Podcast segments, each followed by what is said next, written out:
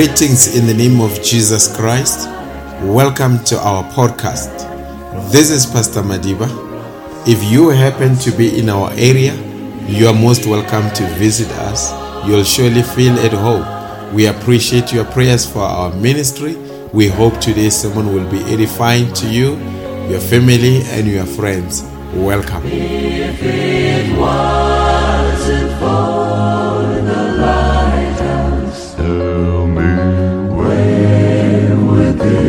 This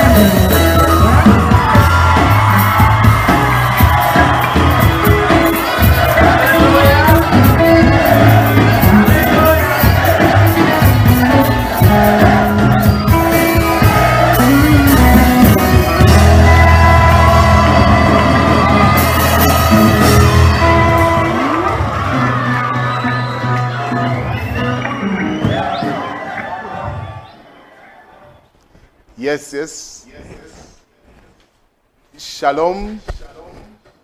We greet to all those who are logging in, those who are coming in. We are live now on Facebook, on Zoom, on YouTube, and we appreciate all of you who have logged in. And um, if you can share the stream so that many people can hear, it's a great day today. We have our Pastor Madiba, all the way from South Africa, Witbank.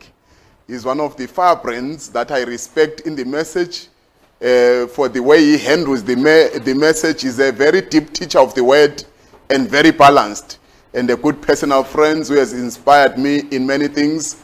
Among the ministers who are young, who are coming up, he's one of my favorites. Among the young generation that is securing the future of the message. As the prophet said, God will raise young men who will sweep this message to the rapture. We uh, appreciate when we see balanced and deep teachers of the message. You shall hear him when he starts handling the scriptures and the quotes. He's a scripture messagically balanced person and with a good testimony. Um, just before he starts ministering, I would like him to just give a brief background of his testimony, how the Lord called him, because he started ministering at a very young age and he has been consistent and um, rich in the depths of the message and very studious. I don't believe he's a hit, league, hit list brother. He's one who has read the books. You can hear from the, how the message is in his fingertips. So we are very privileged to have such a brother. And he's a busy man uh, in business, in professional, and in ministry. So it's not easy to get him off his busy program. But we thank the Lord for this opportunity. And I believe a lot will be imparted to our youth. And um, he's one of those ministers who grew also under the message, under the elders, and he has been interviewing elders. And um, he will tell us also how our young people should relate to the elders, and when they are called to ministry, how they should uh, live in humility, like Elisha, who was washing the hands of Elijah until the time came for him to be in ministry. So, without wasting much time, I don't want to lose any minute with this man. He's hard to get. So, I'm going to switch straight to Witbank. Um, Brother Madiba happens to be the man who also taught me Zoom things. When this uh, COVID thing started, we were not sure how we shall charter the waters, the uncharted waters. So these are the first few brothers who broke into the technology and we harnessed the technology to be moving on at this time. Over to you, person. We thank you for sparing these moments in your busy program. Let him preach freely and the interactions will come. The brothers and sisters, our youths are eager to, to meet one on one and share views with you. God bless you. Over to you, person.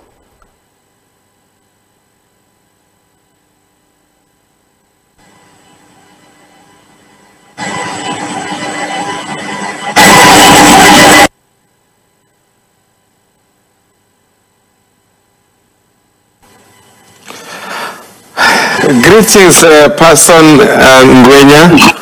Uh, uh, I think it is proper that I, I say Rever- Reverend Do- Dr. Ngwenya. Uh, I'm the person that believes that uh, titles should appropriately be used, especially when they have been earned on merits. So I think it is befitting for me to call you a doctor. Now, and I want to greet everyone, all the people on Facebook and the people on YouTube and all those that are joining through Zoom. Uh, I greet all of you in the name of our Lord Jesus Christ. And just before we kick, kick start with the program, I just want to appreciate Pastor Ngwenya for inviting me. Uh, in this day and age, it is not easy to trust anybody, especially with young people, because of things that are taking place, and as well as within message cycles. So, the moment somebody invites you to speak to the youth, I deem that to be the highest levels of confidence. So, person, I appreciate the confidence that you have shown to me to speak to the young people, and we call them the Church of Tomorrow. Now, before we get into uh, the scriptures and what I want to share with the youth, I think the person mentioned that uh, I need to give my background. I came into the message, or I knew the message when I was, must have been around nine. Uh, and later we we're just visiting the message church. We are coming from a Pentecostal background. And at the age of 14, I decided to be baptized. And then at the age of uh, 14, still towards the tail end of that year, I started ministering in the schools. And this is where I need to share with young people. You don't need to wait to be given a pulpit by a pastor. Certain pulpits you need to be authorized to stand behind them, but uh, behind certain pulpits you don't need authorization. Especially if you are in a school, you can turn your classroom into a church. You can turn your school into a church, and it becomes your pulpit. You become an elder in that school. So that's what I did. We were on a school trip, and I decided right there that uh, our hotel room will become a church where I will preach to the young people. So we'll do the academic activities during the day, and in the evening, they knew that around seven o'clock there would be a service where I was preaching. So that's how I started ministering. I've been in the message for, I think I'm now approaching almost 30 years being in the message. So I was young, I faced the challenges that young people are facing today. Satan it is still the same old Satan. And I believe that uh, one thing about young people, young people deserve real talk. Uh, they don't want it to be, they, they don't want superficial talk. They deal with real issues, hence they, uh, they require uh, real intervention. So uh, today I'm not going to take you into the seven seals. I'm just going to take you to back to the basics and we speak about day to day activities and how best to equip you as a young person that you become balanced. Not only balanced, but uh, productive to your assembly, productive to your community, productive to your environment, because I believe a believer of the message of the hour must be productive wherever they are. There must be certain what I will call a unique selling proposition, a certain degree of uniqueness about you wherever you go that people may come to you and say, Why do you behave the way you behave? Or why do you achieve things the way you're achieving them? Then you can use that as an opportunity to lead that particular individual to the Lord. So much appreciated. That was just breaking the ice. I'm going to speak about decisions. I want us to unpack. Uh, it's not going to be a very deep subject, but it's going to be a challenging subject because uh, decisions eh, are what characterize our lives on daily basis. I mean, today, for us to meet like this, it's a it's a product of a decision by a pastor. For us to for you to join in, it's your own decision. For those that are on YouTube on Facebook. You are joining because it's a decision. And uh, we are going to go through decisions, how to make decisions that are productive and that I can preserve your life. Now, let's turn, or before we get to the, let's just pray. Gracious Heavenly Father, we appreciate you for the time that you have given us to be able to meet on this platform and Lord, to meet with the visible audience and the invisible audience. We appreciate everything that you have done for us. Bless the host, Pastor. Bless the young people. Anoint me so that as I speak to them, let them not see me, but dear God, use me as a vessel. And Lord, I believe that as we speak, just if one heart can turn and be on the right path and be on the right path, God will be gracious. God will be gracious. So we commit everything to you in the name. Amen. Now we're going to turn our to our Bibles to Isaiah 30, and we're going to read only verse 21. Isaiah 30 we are going to read verse 21 if my brother can bring it up so that people uh, follow as we move along. It says, and thine, eye, and thine ears shall hear a word behind thee, saying, This is the way, walk ye in it, when ye turn to the right, and when you turn to the left. So, before the navigation system, God is speaking here about, uh, the Lord here is speaking about a divine navigation system. He says, as you move on the path of life, there will be a voice behind you. And that voice that will be behind you, it will guide you.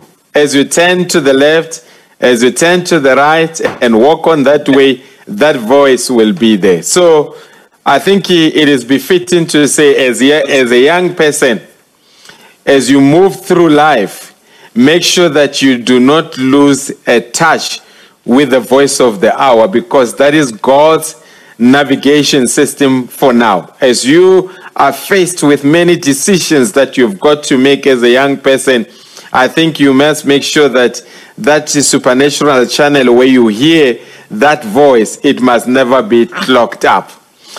Now, my brother, if you move to the next slide and just show that road sign, I hope many of the young people either they have done their driver's license or they are busy with their learners.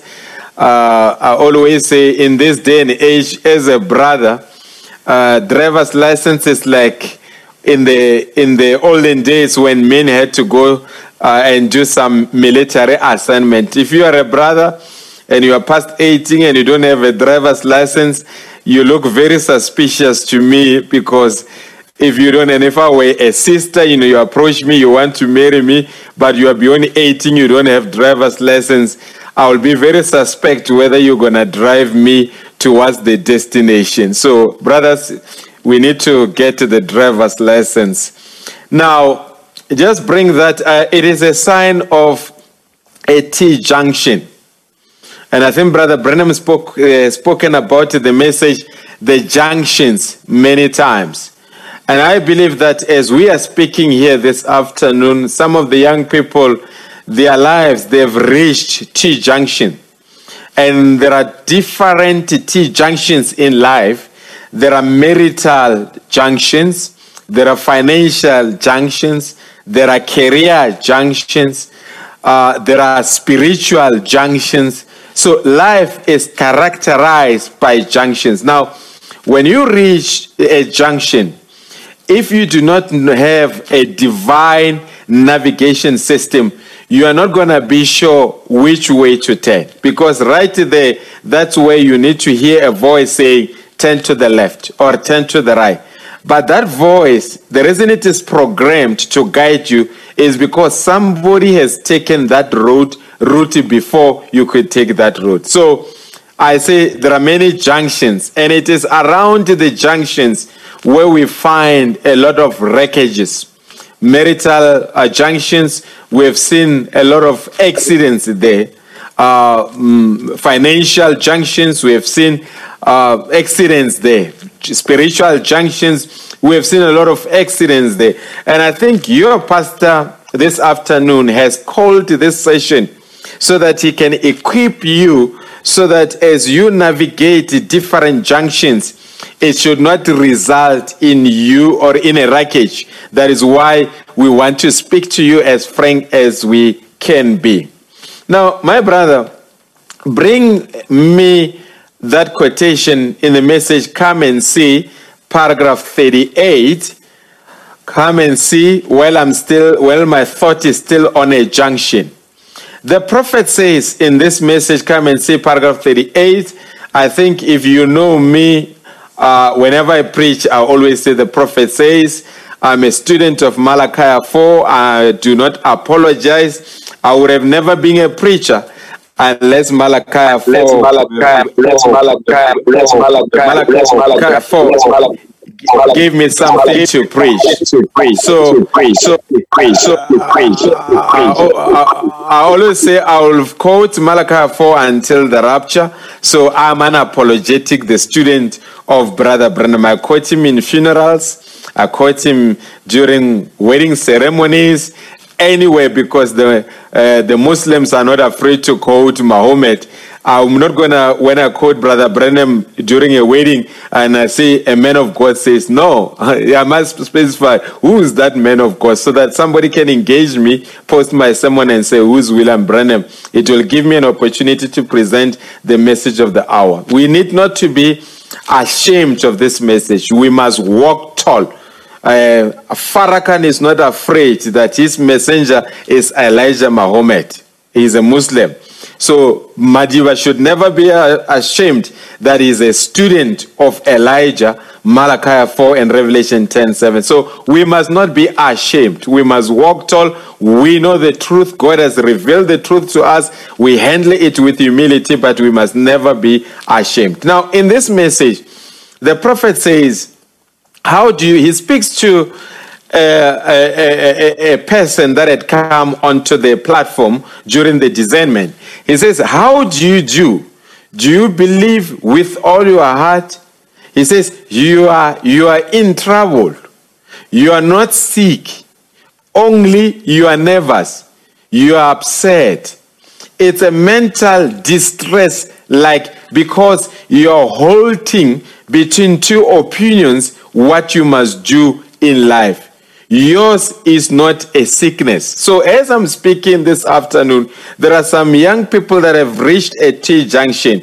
They are holding, holding between two opinions. And as a result, these young people, Brother Branham say, when you are caught up between, it's a, a psychologists would call it a dilemma. You're caught up, and some will call it a catch 22. You're caught up, you don't know which way to take you are not sure. Uh, uh, there's a favorite poem that I like. I used to love. The, the road less not taken. That means you come to the road, and the road now it splits into two, and you don't know which road to take. Now, Brother Branham says when you are caught up between two two opinions, it can result in a mental distress. This person thought they were sick, but they were not sick. They were just caught up between two opinions. And as I'm speaking right now, maybe on YouTube, maybe on Facebook, maybe on Zoom, there is a certain young person. They are not sure. Should I continue with the message? Should I not continue with the message? Must I confess my errors or my sins? Must I not confess my sin? So they are caught up there. And if you remain in that state longer, it will result in a mental distress. And young people, while we are at it, let me say this to you. If you meet any person that claims that eh, they are not sinners and they have never been sinners, right there you must know that you are faced with the biggest religious liar. We are all sinners saved by grace. We are all sinners saved by grace, including William Branham. He was saved by grace. And William Branham, as a prophet, the reason I believe Brother Branham is because among many uh, leading speakers or uh, uh, uh, preachers in the end time, William Branham is the only preacher that I've ever had come into the pulpit and telling the people that, look, I spoke a lie and I made it right with the person that I spoke a lie to. A person vindicated by the pillar of fire. So as we deal with real issues of life, your situation, whatever you're going through, it is not unique. Somebody has gone through it. Somebody is going through it. Somebody will go through it. So you, the devil must never make your problem to be unique and make you not to share your problem because a problem that is not shared will not be resolved and it will always make you to be caught between two opinions and it will result in a mental distress.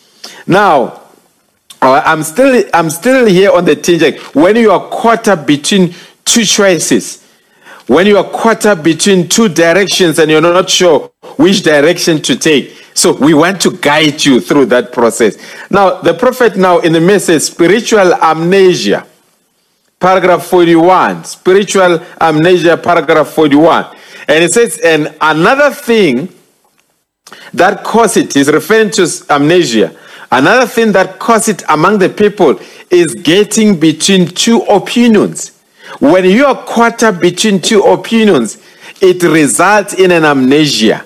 Then it says that will cause amnesia, and it gets you to a place where you actually, to a place where actually what you have done, you have lost your reason, you have lost your mind, you can't make, you don't know who you are. You can't identify yourself. You can walk around, eat and everything, but you still can't identify yourself. Now, when you are caught between two opinions, it will result in you losing your identity. And the prophet say you will walk around, interact with people, but you have lo- you would have lost your identity because it would have been caused by amnesia, and amnesia would have been caught, caused by being caught between two opinions. Now, young people, let me say this to you.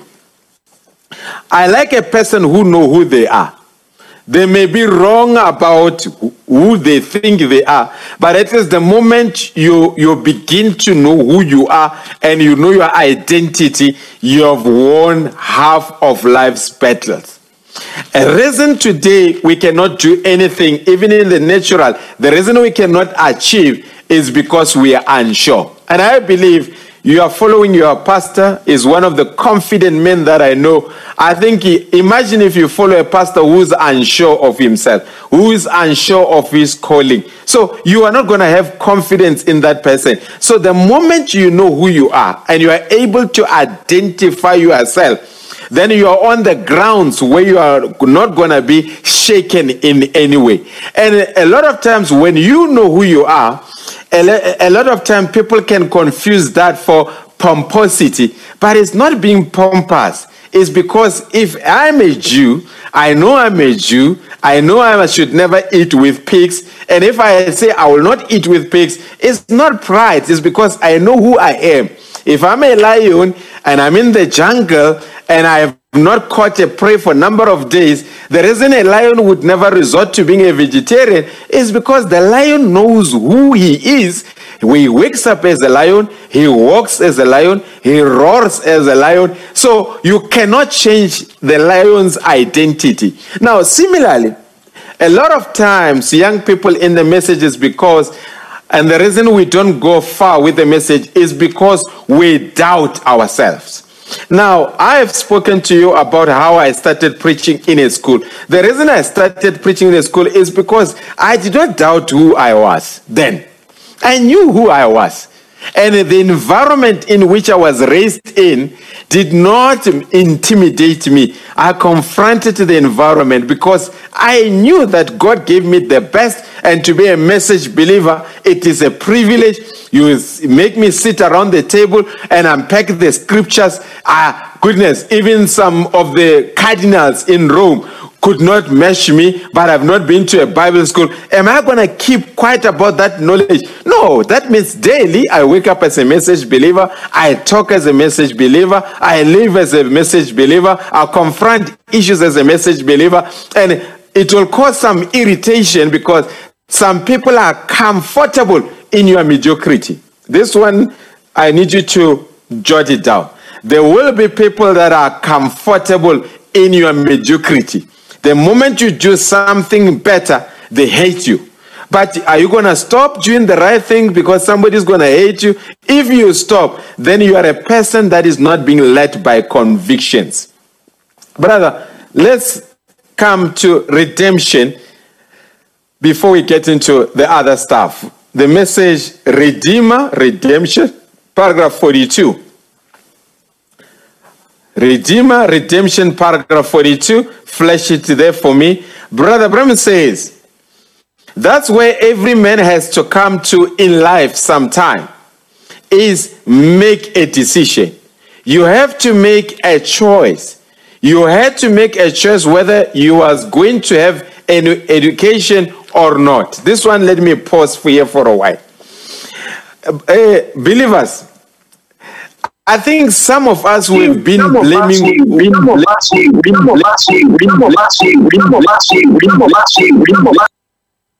Some of us have been blaming witches for things that witches have not done. And if we were to be honest with ourselves, we are in certain situations because of the decisions that we've made. I've realized that uh, for African people to avoid responsibility, yes, witches are there, yes, witchcraft is there, but there are people that are hiding behind witchcraft to avoid taking accountability for their decisions. And instead of saying, Look, I am where I am because I made wrong decisions and I need to correct my decision, then they start looking for an imaginary wish to blame and say it's because of witchcraft. Young people, before you decide that I, and uh, I mean, if you are a message believer, you are being bewitched, already it's a problem because how did the witches reach you? Because the moment the witches reach you, that means you operate in the same frequency as the witches. But us that are operating at a higher frequency, we don't even care because we know witchcraft is there, but doesn't affect that. But I want to say, young people, some of the situations or some of the conditions that you find yourself in is not because of witchcraft. It is not because of bad luck. It is because of decisions. You've got the latitude to make decisions, but you don't have the luxury to choose the consequences of your own decisions. That's why when you make a decision, you have to sober up a bit. You need God's divine navigation system, that inner voice that can tell you this is wrong, this is right, this is wrong, this is right, to guide you. Now, the prophet said, you have to make a choice. And, and some of this one gets me excited. Today, you can be, as a young person, you can be anything that you want to be. Gone are those days where you can blame the government. Because if you blame the government, somebody will tell you, I came under the same government, but I've got a PhD. Somebody will say, I come from under the same government, but look where I am. And you cannot blame your parents. Yes, parents, they may have made mistakes in your life, but every young person, when they come to a point where they take accountability for their decisions daily, they are bound to succeed irrespective of their background. Now, the prophet whether you're going to be educated or not educated, it's a choice. You had to make a choice who was going to be your wife. Young people, I've spoken about the junctions, and one of them I said it is a marital junction. If one thing, if there is one thing that you must never, if there is a decision or a choice that you must never delegate as a young person, either as a sister or as a brother, it is a decision as to who you must marry. Remember, if I, as a pastor, tell you who to marry, I'm not the one that is going to stay with, the, with them for the rest of my life. You are the one that will stay with that individual. So a marital decision must be exclusively your own decision. A pastor can guide you in terms of the criteria to look for. The parents can guide you in terms of the criteria to, to apply. But it must be your own decision so that when the rubber hits the road, we must say it is your own choice. Now, he says, there has to be decisions and choices made in life. And this may be the night that you'll have your final call to make your choice, whom you're going to save. Maybe your final time laying here, dead on the stretcher, you mother over there, young lady, it may be your final time to make your choice. I am not going to uh, forget that I am the minister of the gospel. And any person that is within the reach of my voice, today you may make a decision that may land you into eternity, and you may make a decision that may land you in hell. But the decision is yours. So for me, if there is anyone within the airways or within the sound of my voice who is not a believer, who has not consecrated their lives, I'm appealing to you. Maybe this preacher that is speaking to you through this technological means, maybe God made this possible so that I can deliver this on your doorstep. make it right with the Lord while time is still available, so that if your cut is called out, you are able to make meet your Maker and you are singing hallelujahs. Now, brother, maybe young people, because some of these things research has gone into it, just bring the, the slides where it shows how many decisions or choices are made daily. Every day, as a young person, or not only as a young person, but every individual, you make 35,000 choices per day, consciously or unconsciously so. But on average, you make 35,000 choices a day. From the moment you wake up, you are faced with an average of 35 choices a day. This, it was based on a research. And if we take that and extrapolate that, we say per week, you are faced with almost 245,000 choices per week.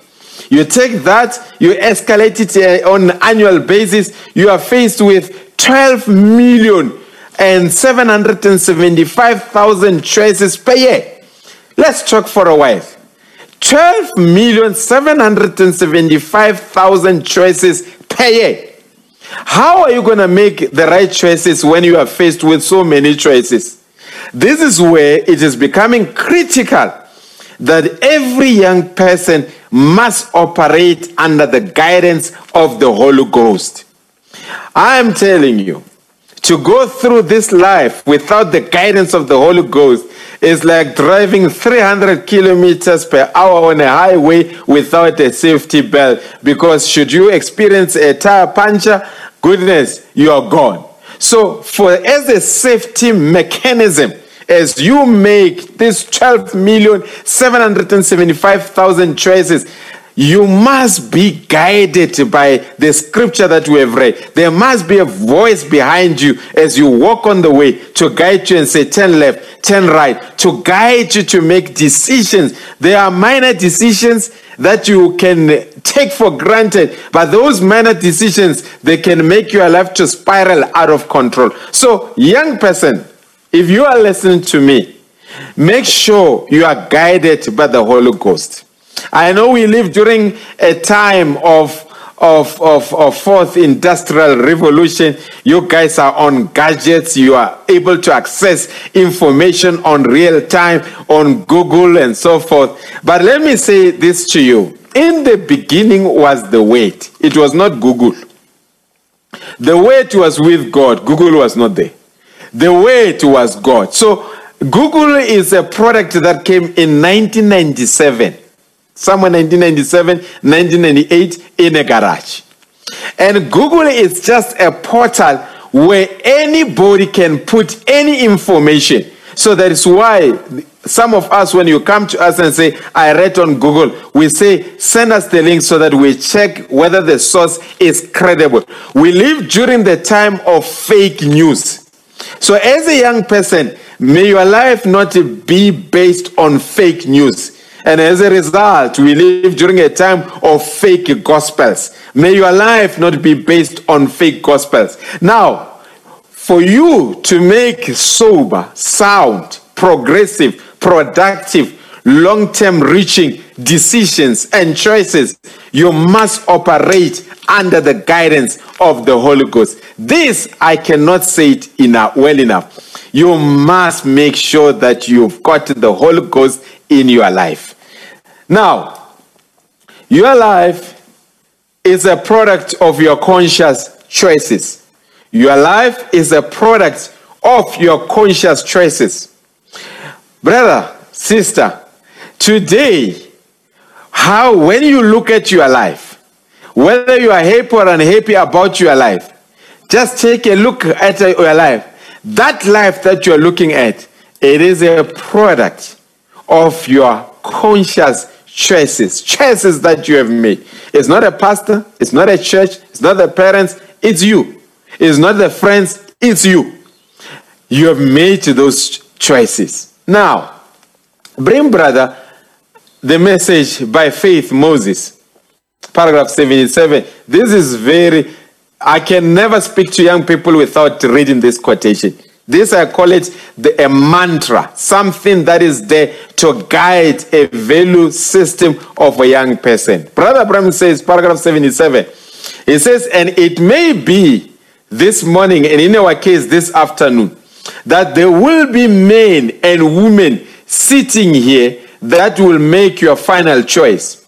You are today what you are because several years ago you chose to be what you are now. Listen to that. You are today what you are because several years ago you made a choice to be what you are today. He says, and what you choose now will determine what you will be five years from today. Five years is not a long time. In five years, a person can change a career.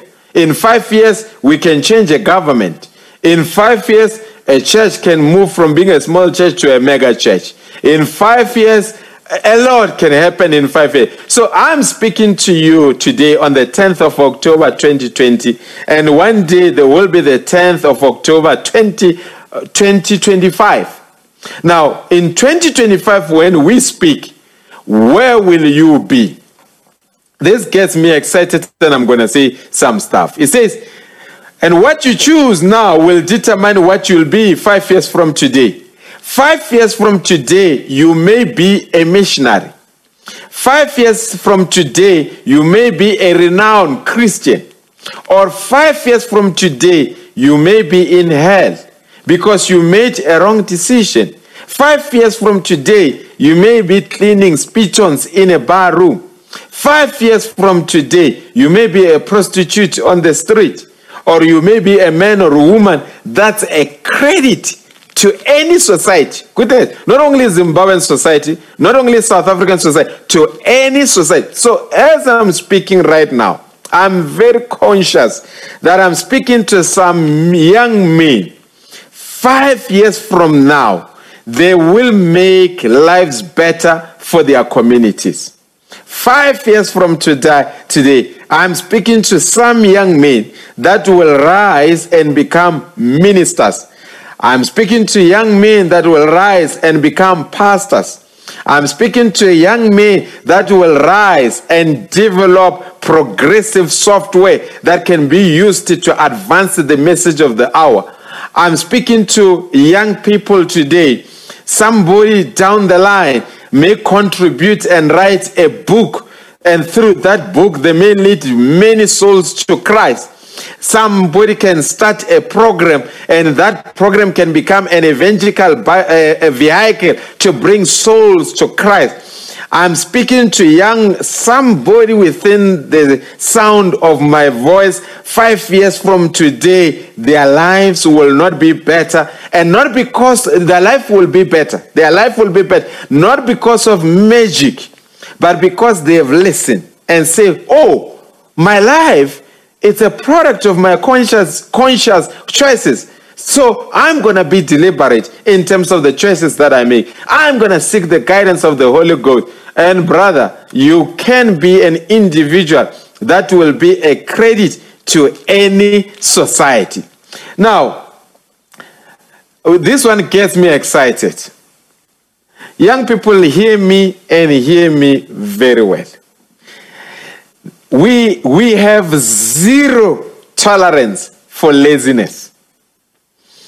If we, if we are going to advance the kingdom of God and advance the message of the hour, and if we are an army, I think over the years, as the army called it the message of the hour, message community, we have been using what I will call an, an aggressive attack approach towards things.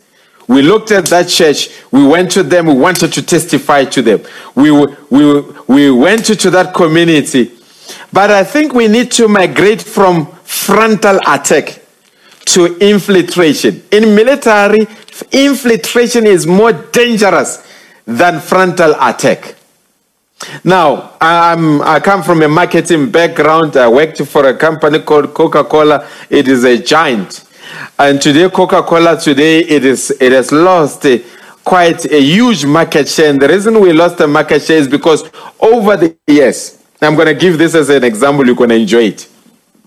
When Pepsi launched, uh, Pepsi Cola launched their products in South Africa in 1995, the then managing director of Coke, of Coke gave a speech and said, We want to welcome Pepsi for their short stay in the country. Pepsi was the first company to produce 1.25 and they sold it at the same price as one liter, then Coke was operating on one liter. You know what Coke did? Because Pepsi took a direct attack on Coke. Coke simply went to a company, they call it Consol. It is the one that is producing bottles in South Africa. They had a meeting with the Consol uh, executive and said, Look, uh, we want to know how many bottles do you produce a week? How many do you produce a, a month? How many do you produce a year? Then they said, okay, fine. We want to buy your production capacity for the next five years. Now, you know what happened? Pepsi had a good strategy, good product, loved product. But when they wanted to manufacture, they couldn't find glass because Coke had bought production capacity from Consol for the next five years. And within no time, Pepsi was gone. It was no longer in the count because they used what we call a frontal attack. Now, in Zimbabwe, you must have seen a product called Twizza. Twizza, Kingsley, all those products, they did not use a frontal attack. They used what we call infiltration. They came and recruited people from Coke and say, how is their marketing strategies? How do they do things? Now, for the message community, I say we need to migrate from frontal attack. These days, Mfundisi, with all due respect, I appreciate a tent. I love a tent, and we must keep on having tent meetings. But now we need to take it a step higher. At the University of Zimbabwe, can't we have a dean there who's a message believer? Within, within the system of the world, can't we plant message believers as the agents of God? Within the economy, Can't we have a message believer? Within the schooling system, Can't we have educators that are message believers? Because that's how, even Rome, that's how they spread the, their, their own doctrine around the world. Now, young people, hear me. Some of you, I'm speaking to you, and I wish five years from now, I could be coming to your private school and say, This private school, it is a message school. It is owned by a message brother. The curriculum is guided by the message of the hour. That's what I will call an infiltration into the kingdom of Satan. Brothers, there's a sister, I think it was in Malawi, if I'm not mistaken. Uh, she was in school. She refused to cut off her hair. And they wanted to expel her. I think it was two sisters. Now, five years from now, I want some of you brothers to be senior, senior legal counsel. To be able, when such a thing to happen, it must be a brother step into the fore and say, I will take a case of these sisters all the way to the constitutional court because it is their scripture, it is their right to practice their faith and not be misrepresented, may not not be uh, re, not represented by a drunkard, but be represented by a brother. I'm challenging you, young people. Five years from today, where will you be? Five years from today, what will you be doing? Are you going to be somebody that will deem to be credit to the message community that we can use as an example of other young people and say, look at my that brother, look at that. And I'm listen, I'm not talking about people that have got to their lives to your life may be broken now, but you can mend your life in such a way that you can tell them five years ago, my life was broken.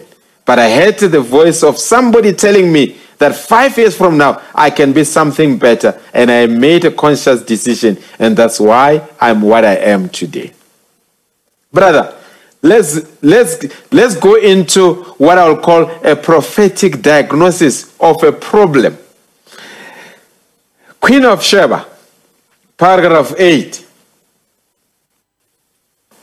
In Queen of Sheba, paragraph 8, the prophet here was speaking to about India. But if you are discerning, you're going to see that it applies to Africa as well. He says there is 470 million people in India. And right now, India has got 1.3 billion. And he says, honest, I know I'm exaggerating because he was estimating. But I would guess 400 million beggars. So Brother Branham was saying, look, I know maybe I'm, uh, what I've seen, almost 80% to 90% of the Indian population are beggars. They know nothing but the beg. This, this is the prophet. I'm reading a quote. They know nothing but beg. They got plenty of natural resources, but not the mentality to develop it. All they know is back and religion. Brethren, Brother Branham say all they know is to back and religion. Don't you see what he spoke about India happening on the continent? We've got plenty of natural resources, but we've got a backing mentality because we don't have the mentality to develop what we have. He says all they know is back and religion. And remember, there's a difference between religion and a relationship with God. So, Brother Branham is not, is not negating how important it is to be a believer. But it says these people, all they know is back and religion. Now, young people, I don't know how many of you are on Facebook. I don't know how many of you are watching on YouTube. I don't know how many will watch this video later on. I don't know. But let me leave something with you. Even here on the continent, within the message community, we have always been known as beggars. We beg from America. Do you need a spoken word? Then we get it from America. Do you need a DVD? America. Do you need a memory stick? America. Here is my challenge. Even your book, there is a book called Family Altar. I've got no problem when American brothers or Western brothers are doing things to advance the kingdom of God. I've got no problem. Hear me and hear me very well. I've got no problem. But here is my challenge. We cannot keep on being only consumers. Young sisters, you are listening to me now. Why don't you compile life stories uh, uh, or, or hunting stories of Brother Branham that resonate with young people and you compile it as a book? And from there, you speak to some of us. We help you to make it a booklet. And we send it to America and say, Brethren, Sister so and so from Mutare has compiled this book. It's a blessing. You can distribute it in your churches in America. When are we going to stop just being consumers and not develop the resources, the natural resources, the talent, things that we have? And even here in South Africa, South Africa is the biggest economy on the continent. And young people, you are listening to me. What have we done to contribute to the message of the hour, to advance the message of the hour? Now, you look at America. I've got so much, I've got a high respect for Brother Ed Byskal. You've got a, what they call, I think they, he is called what they call the message hub, where you are able to interpret, translate the spoken word in your language, upload it onto the message hub, and that message hub it's a portal of translators around the world and many people have downloaded messages from that. That's progressive thinking and your pastor pastor Ngwenya, is one of the progressive thinkers i mean the missionary work that he has done in zimbabwe i have not been to bulawayo i was supposed to come before the lockdown but i will come one time and even Pastor Chitsini told me the massive work, missionary work that has been done in Bulawayo. You see that this is a progressive thing. So your pastor started in the right direction. We are looking for you young people to take it step higher. Refine it, refine, retune it, and it becomes better so that it must have an impact in your communities. Brother, bring that quote, uh, slide so that uh, I must at some point in time stop because speaking to young people is very good. I can spend the whole day. The next slide, I say prophetic diagnosis, plenty of natural resources, a lack of mentality to develop it. Mentality is a state of mind. Mentality is a deliberate effort. Mentality is not a default thing. It is it comes by design. I'm asking you young people, what is your state of mind? Can you develop your talent? Can you develop your gifts? Can you develop whatever you can to advance the kingdom of God? And young people, there's what we call in South Africa a PhD, but not in academic terms. It simply means pull him or her down. As a community, we need to migrate from measuring our successes based on the failure of others. We have to move as a team, we have to move as a body. If my brother does not make it, it must affect me. If my sister does not make it, it must affect me. And if my sister struggles, I must not gossip about her. I must find a way to help her to be back on her feet. So those days, gossip, gossip, gossip, it's a cheap activity of cheap minds. We want to get to a stage where a young person in Zimbabwe does something and it inspires a young person in Botswana, and a young person in Botswana does something, it inspires a young person in South Africa, a young person in South Africa does something, the young person in Malawi, he gets inspired, another one in Nigeria gets inspired because we operate as a body. And right here, let me just drive it in here. We are message believers, we are not defined by nationalities. Again, xenophobia is another cheap demon.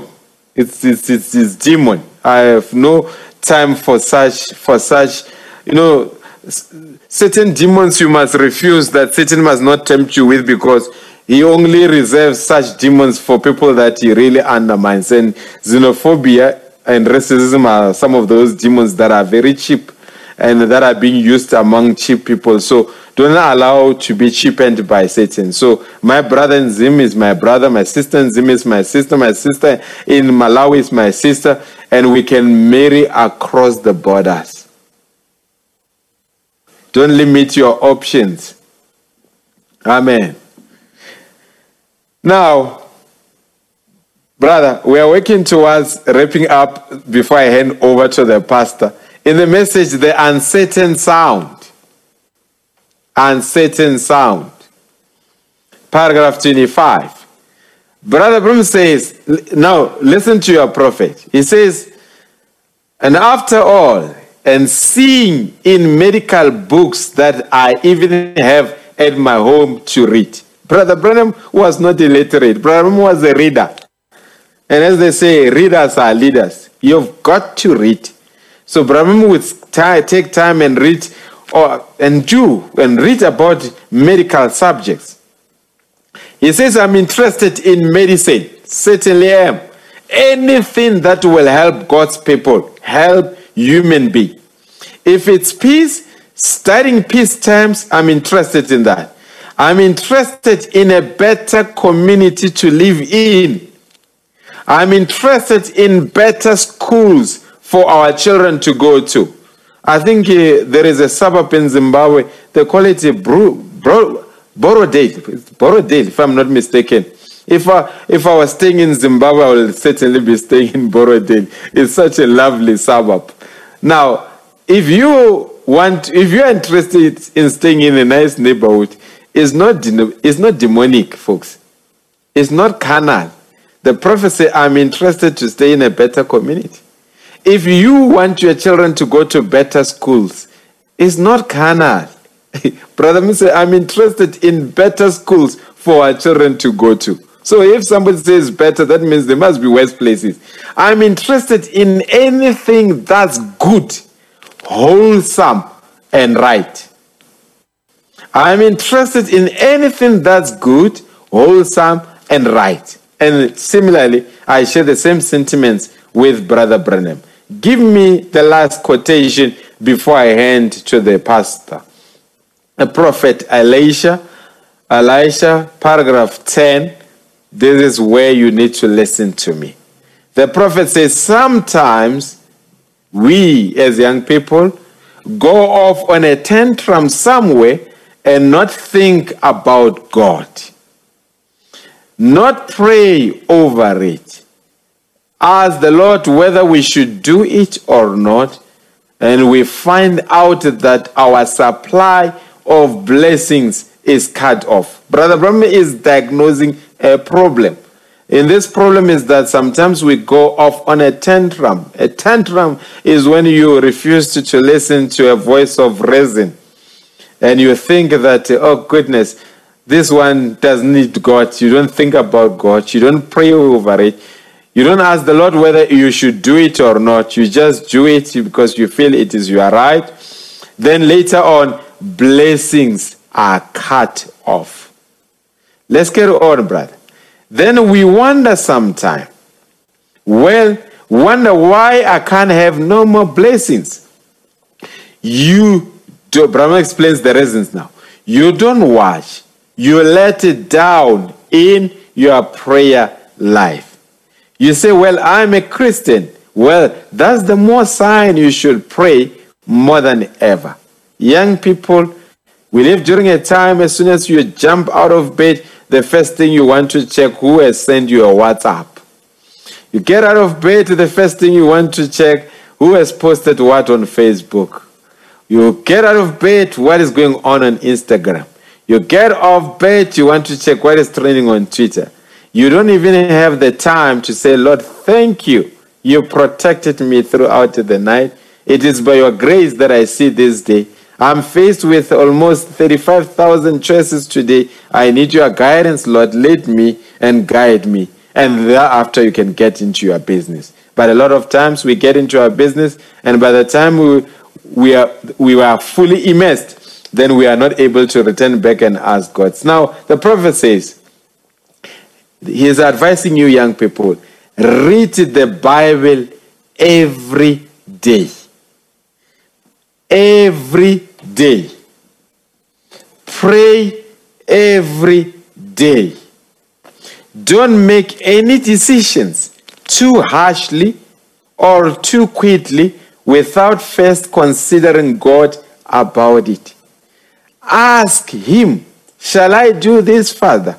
Ask Him, Is it your will for me to do this? Then see what the Holy Spirit will speak to you. He might not give you a vision, but he will speak in some way to you to let you know if you will be sincere and ask him. This is my parting shot. Read the Bible every day, pray every day, don't make decisions too harshly or too quickly without first considering God about it. And wait upon the Lord. He may not give you a vision, but somewhat he will show you the right way to take. Now, in closing, this is what I share with young people wherever I go. When it comes to decisions, I say always apply a 10 10 10 formula. 10 10 formula is that if you make a decision today, ask yourself, how will I feel about this decision in 10 days? How will I feel about this decision in 10 months? How will I feel about this decision in 10 years? Maybe there is a young person within the sound of my voice wants to get married to an unbeliever. Ask you a question. How will you feel about that decision in 10 days? It may sound good. He may look like Romeo. He may look handsome. He may look like a hung 10 months. He may still So whenever you make a decision, ask yourself, how will this decision be like? Today, some of you, you have made a decision to be message believers. You have become a laughing stock of your peers in school. And check one thing I was a young person when I accepted this message. I was only 14, 13, 14. And I remember I used to go to uh, the service on Friday. Maybe, maybe this one, Mfundisi, just give me 30 minutes so that I wrap up. So this is going to be very critical. The most critical thing that saved me as a young person never to leave the message is because I had such a high respect and high regard for the testimony of my mother, and I did not want to tarnish her testimony. I remember I was in matric and I was elected. I was supposed to be the head boy, but something happened political. Then I became, they assigned me to be a prefect of social. When we say you are a prefect of social, it means matric dance, I'm the one that must organize. If there is talent evening, I'm the one that must organize. If there are social evenings, I'm the ones that must organize. Now, a lot of events at the school used to happen on Friday night. And the Friday night, it was the night, most of Friday night is the nights where we used to have midweek services. Now, I'm the prefect of social. That's how Satan wanted to take me out of the message. And don't lie, you must never lie. Every one of us, somewhat Satan wanted to take us out of the message. I can pinpoint how many, where, and how did Satan want to take me out of the message. And that is why I'm not superficial when I speak about these things. Now, that position that I was given in school, the main intention it was the devil wanted me no longer to attend midweek service because now I'm responsible. I mean, to be a prefect, it was a prestigious position in a in that school. Now, so what happened is that I will organize a talents evening. I will organize everything, food, drinks, organize everything, sound system, program. But because out of the respect that I had for my mother, I would not miss church. A social evening that I would have arranged at school will take place at school while I'm in church. Monday, when I'm on the school bus on the way to school, people will come around and say, But you know, we had such a lovely time with social life. Where were you? How can you organize such a beautiful thing and not be there? It used to break my heart. I used to feel small that even me, I wanted a sense of belonging. But what preserved me? It is the respect that I had for my mother and her faith. She was a single parent. I didn't want to cause gray hairs for her. So, just the respect that you have for your parents can save you from a lot of troubles. Another time, you know, as a young person, you've got mind battles. There was a time I remember I was having, I was in tertiary and I was thinking, and Satan kept on bombarding me and say, Are you a message believer? Or are you in the message because of your parents? Is it this for you? Maybe you need to experiment and come back so that you, when they sing Amazing Grace, you must have experience. Satan will always do those things. I remember I was sitting there going through that battle. I accompanied my friend to a Dutch Reformed church who was my flatmate, and they were preparing for a Sunday where they were going to have uh, uh, uh, youth day activities. Now, they rehearsed the poems, the songs, the choir. Then the organizer said, But we don't have a young person that is going to preach. My friend knew that I'm, I was a young preacher. Right there, he turned around and said, Okay, he is a preacher. Then I'm like, No, guys, I don't come to your church. I can't preach in your church. Says, No, you will come and preach for us. The church was in corner Bosman and Church Street. Those that know in Pretoria. Then I decided I went there. On that day, we found that the church was full to capacity. They even had visitors from Europe. It was full to the brim. And guess who was the speaker there? A young man called myself there. And I remember preliminary, preliminaries took place, and later I was invited to preach. I preached on a thought, on a subject, perseverance. After the service, this was Dutch Reformed Church. I had an amen corner. The atmosphere was electrifying. The Holy Ghost moved in the Dutch Reformed Church when I preached the message of the hour. After the service, I had a queue of elderly people coming to me and say, This is what we need to hear. Only if our pastors can preach like this. In my heart, I was broken. I was crying. I said, Satan, you wanted to convince me that this message has got no power. But if a message can turn a Dutch Reformed church to be like this, and using a young person, young in stature, a person like me to do such, then Satan, you're a liar. This message has got a voltage. And from that time, Satan will never convince me otherwise. No matter what, I will never leave the message of the hour.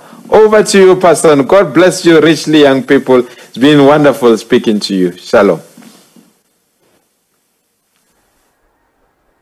Yes. Uh, concentrate. Am I unmuted? Are they hearing? Right. A wonderful concentrate person. It makes up to many sermons. And I believe he that is an ear has heard.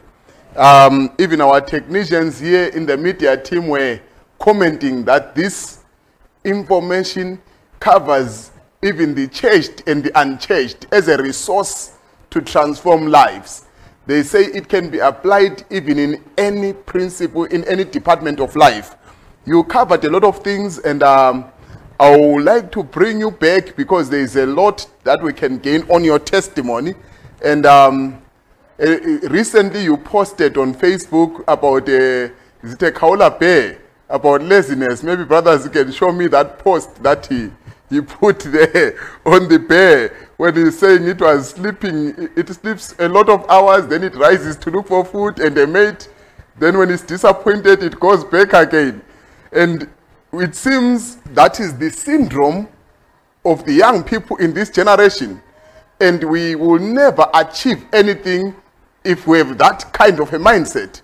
Because um, the begging mentality is also born out of um, laziness. If you, you, the way we use our time and the choices that we make, it will make us people who are always begging for, for help from somewhere.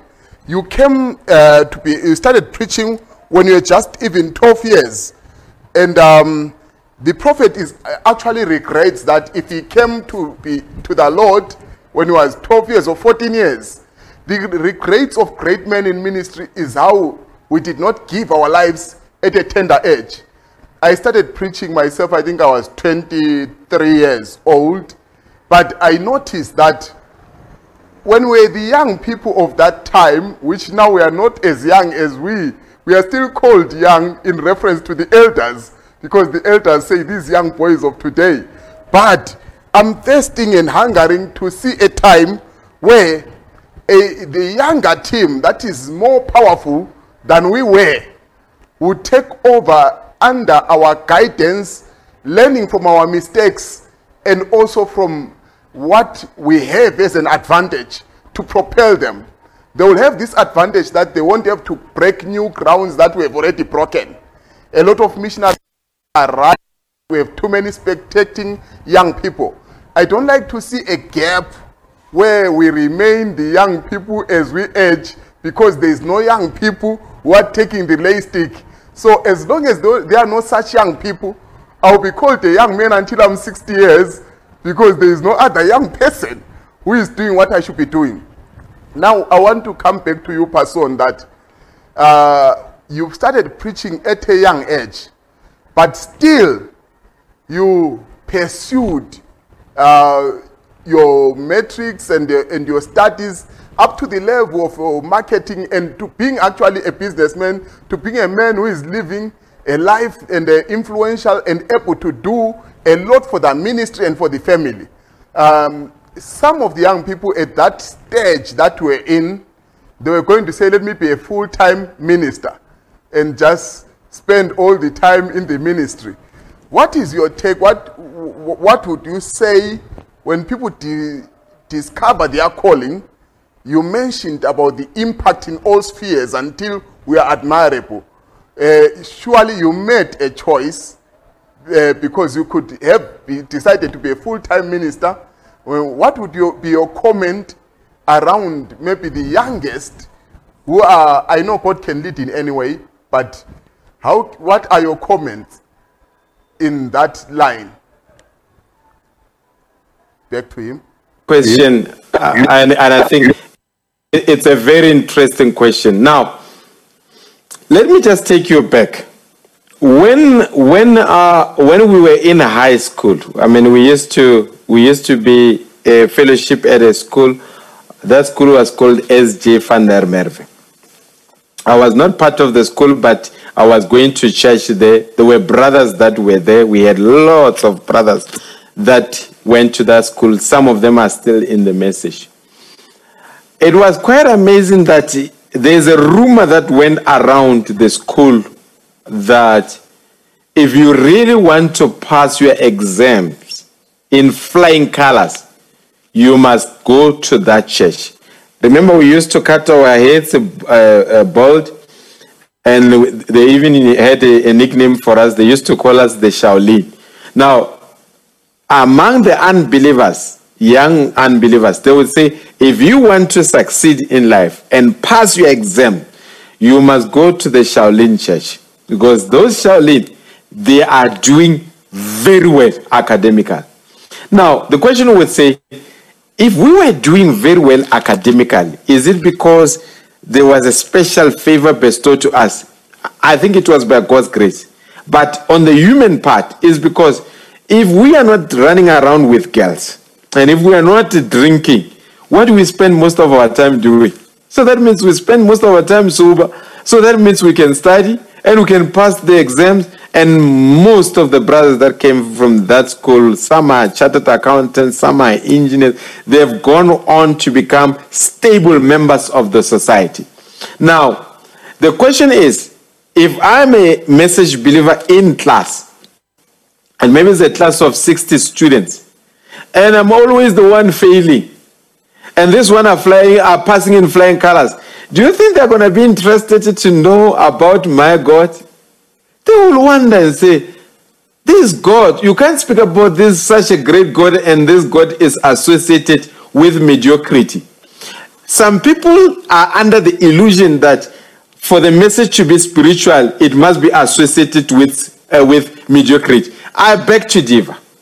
1947, the first, the first statement that Brother Branham makes is that we are getting the recording gadgets. In 1947, a man says, We are getting the recording gadgets. So he wanted to make sure that the message was going to be captured professionally and it should be of quality. That's why we are still enjoying them. Imagine if Brother Branham was mediocre. We would not be having what we are having. He was deliberate. Who must do the tape? Most of you, you know, there was a time where he was upset because substandard tapes were being produced and say, if you produce substandard tapes, then you must stop the whole thing because it has a reputational risk on me. So for me, Mfunis, it's very simple. If we are going to attract people from the society, first we must show them that we are sober, we make sober decisions, we live sober lives, we live stable lives. There must be something that attracts them. There must be an attraction so that they can ask you, why are you like this? Then you are able to say, I am like this because of the message of the hour. But if it's mediocrity, no one wants to associate with mediocrity. Now, coming to the issue, today I know I'm going to make a very controversial statement and I'm going to be unpopular, but uh, I have opted earlier on in life never to be part of popularity contests. The truth will never make you popular, but it will make you honest. Today's young, young people are lazy. Even when it comes to spiritual things, they are lazy. Our generation, Mfundisi, I did not become a preacher because another pastor called me and said, You can be a preacher. I was not sitting in some church waiting to be given a chance to preach. I was in school. I saw the Pentecostals running what we called then student movement, still student Christian movement. Then I became jealous and say, I cannot be led by Pentecostals. And actually, the SCM is not a product of some church. This is a school product. I'm going to be part of it, but I'm going to introduce the message agenda because they were inviting their pastors to come. I got there. Then I invited excuse me, preachers from the message to come and preach. And when they were not available, guess who became a preacher? I preached. When I went on a school trip, on a school trip, there is no deacon, there is no pastor, and the school bus is full of students. I decided rather said, "Ah, then I'm gonna be a preacher of this bus, of this school trip, and I preach. So young people today, they are using permission denial as a smoke screen not to take a leap and do something for God. They are waiting to be given by permission by someone. The question will be who must give you a permission?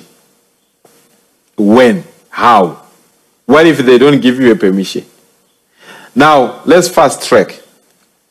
Mfundisi, when the church is still early, in the early stages of the church, even with Branham Tabernacle, Brother Branham u- used to work for a public company. There, I think it was a me- meter reader. He worked for them there. Okay, let's put it this way. Brother Branham says, in the early stages of the church, I never even took an offering. So that means whatever offering that was collected, it was reinvested into the ministry until the tabernacle was built.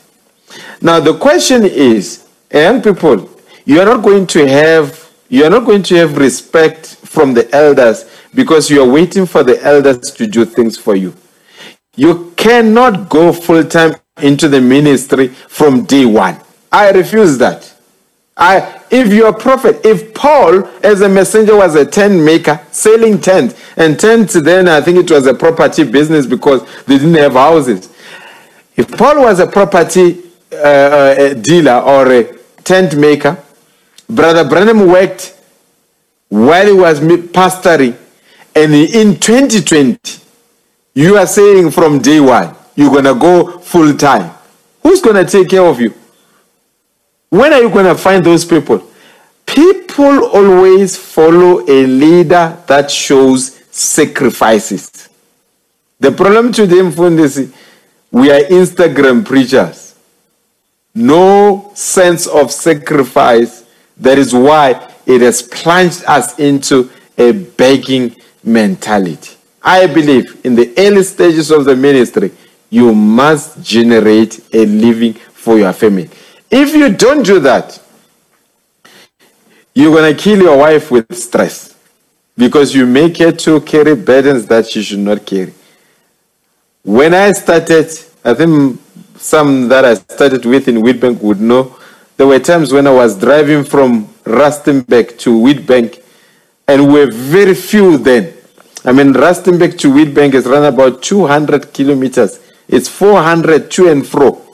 And guess what? During that time, because I'm working, I've got a petrol company, uh, petrol card that I was using to advance the ministry because I can use it. If other people were using it to, to go and drink, I can use it to go and preach. And during that time, I didn't take any money from the church at all. Then from that time, at the other time, I moved to Leidenbank. It's another 200 kilometers away from Witbank.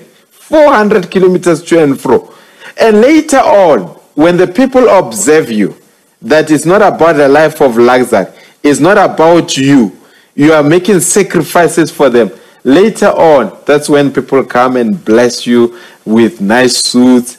Suits, they don't start in year one, they don't start in year two. Every person, before they follow a leader, they observe and test the mettle of the leader, the credibility of the leader, the material of the leader. So today, I'm sorry, I'm looking around. We want to, we maybe while I did, I had much better. In Witbank, we have built the church. There was not even one cent that came out of Witbank for the work that was done in Witbank. There was not, this one I want to repeat.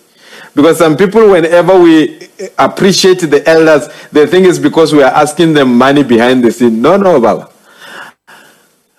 Every cent, all the conventions that we did in Witbank were financed by the believers in Witbank. The building in Witbank was financed by the believers in Witbank. The instrument, anything that we bought, it was financed by the believers in Witbank. That is why we've got that sovereignty to agree and disagree on doctrinal matters because no one can impose a false doctrine on us because he gave us money. I'm not saying it's wrong to accept help from elders, but you need to really check the, uh, that elder, not once, not twice, really 10 times. Because after help, if he's not a credible elder who's ethical, grounded, and spiritual, it's going to be a wheelbarrow of a wrong doctrine. And because you would be a beggar, you will not be able to disagree. So, young ministers, let's get wake up in the morning and go and work. I would preach, have a communion service until evening. Monday morning, I'm in the boardroom having meetings. Sales targets have not been met. There's disciplinary that is going on. Emails are flying. Those things, it was the life. You move from one extreme to another extreme. But you, if you don't sacrifice, you're not going to achieve anything in life. God bless you, Fundis.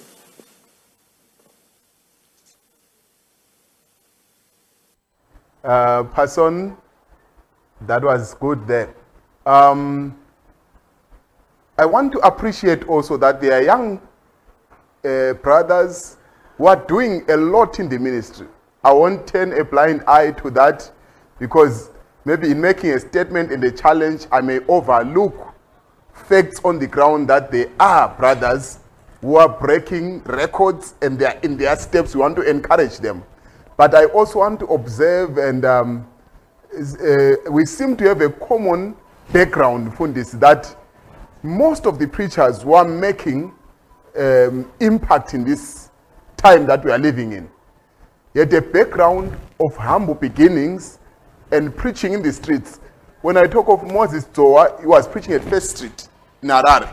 Tinashe Mahere, he was preaching at First Street in Harare.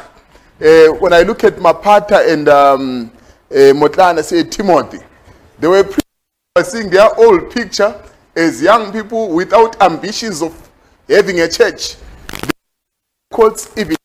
So I all young people uh, who are doing something for the Lord, uh, we are noticing and we are supporting you and will do the best to be of help to you. At this moment, I will ask all those who have questions to start typing your interactions. Fundis is ready to take it. Uh, I will come. To, uh, Fundis is, wants to mention something. Yes, Fundis. Timothy, uh, I'm glad you're, uh, you are mentioning Brother Timothy and Brother Blessing. Those they've got no excuse to fail because we come from the same uh, uh, place. We're raised by the same pastor.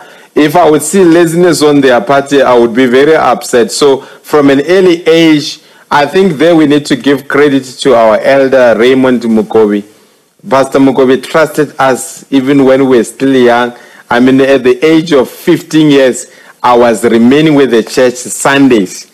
And for a man to trust you as a 15 year old to preach on Sundays, I think there we need to salute our elder. And the likes of Timothy uh, Mutlana, the likes of Blessing Mapata, they come from him. So in that place, that man has got no tolerance for laziness. And I think he is of the same caliber as Pastor Chetsendi, a hard worker, farmer, and so forth. So, yes, there are young people that are standing out, uh, and there are people, there are some that are lazy, and those that are lazy, let's challenge them.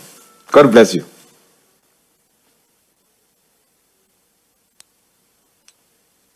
And um, coming, those who are on Zoom, you can raise your hand, then we pick you and we give you, you, you give your question. But YouTube and Facebook questions as you type. But in Fundis, there is something you once commented on that I'll bring you back on. Um, maybe before I get to that, something is in my mind again about the strategies as time change. You rightly balanced it and mentioned that there is nothing wrong about tent approach, and but we can't really be doing guerrilla warfare in time of nuclear missiles. And um, we we will do 10 meetings and actually the greater part of our of our winning in Matabeleland uh, since we have even established around 46 churches and 18 are building on their church stands. As we speak now, the other church is commissioning a structure tomorrow that they are building. Yes, but as time changes, we need that infiltration approach that Fundis was talking about, where we can have, um, he even mentioned that these struggles we have about schools and cutting hair and what, because our doctrine is foreign to the natural way uh, of politics and things. But we challenge our young people to stand up and be counted. I took his challenge. There are challenges that I take. I may not be able to take a Jerusalem challenge, but such a challenge as this one, I take it head on. um, he says, some I, I know in South Africa there's, there's a school message or somewhere, but I took a challenge myself that I'll build not one, but more message schools. Right now we are building in Gwanda a school, and now I'm finishing paperwork. I'm building in Magwekwe a message school. So we are not going to accept mediocrity, but I'm expecting younger people who will be even doing more than us in that department. Then the I want to bring Fundis back on this one. As I show him a picture he once posted about people who exit, the time when people exit the message, that people are raised in the message, then at the marriage age, that's where we lose many people, uh, many young people in the message. Let me find that picture. It shows just uh, people, and then there's the marriage stage of life where we seem to lose. Yes, there is the picture there. It says, We are dedicated in the message.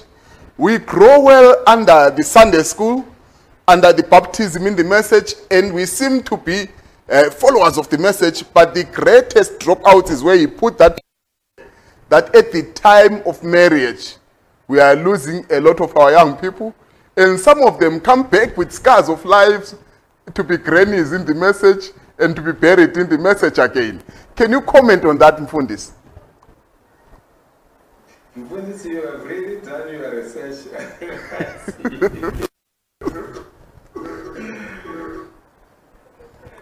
I, think it speaks to what I just mentioned in terms of the junctions. And I- I'm going to be as honest as I can be. you, they come through the Sunday school dedicated, they get baptized. Then, right after baptism, around when they transitioned into marriage, that's where we are seeing a lot of casualties. This, this shows maybe it's a gap, even from the leadership point of view. It shows that somewhat when kids are going through adolescent and before they transition from adolescent to- to adulthood, I don't think we've got robust mechanism to help them to navigate that junction. Some of them, when they get there, they're already entangled in dating in the world. That's the first thing. The second thing that happens around that stage, uh, and here brothers must must really really come here. Pastor Chitsindi, I'll quote him.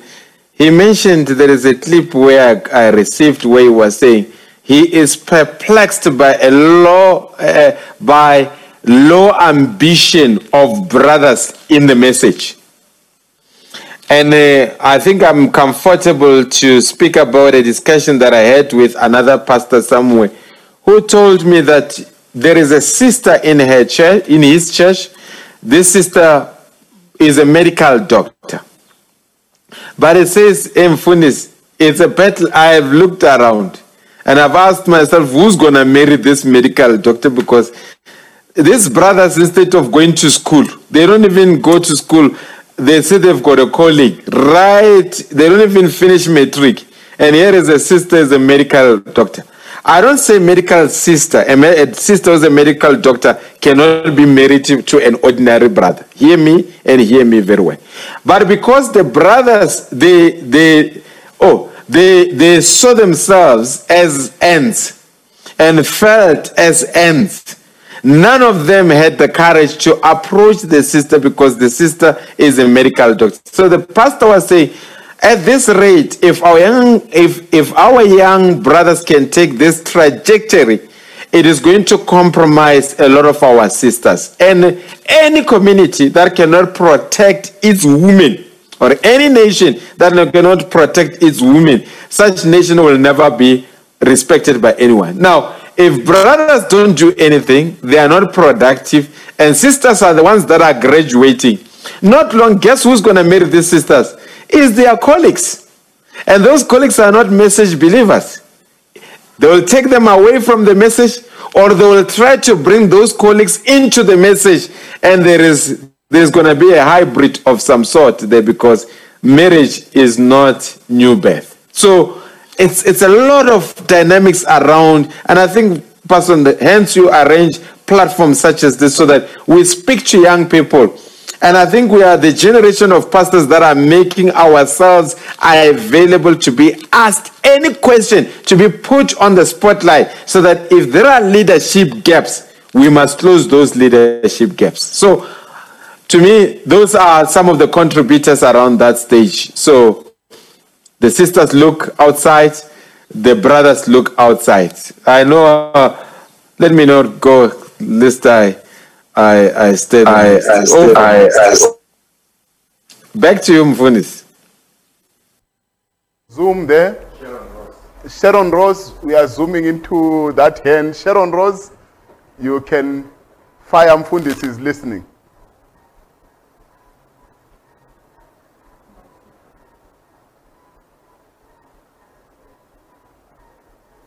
You can turn your video on if it's all right.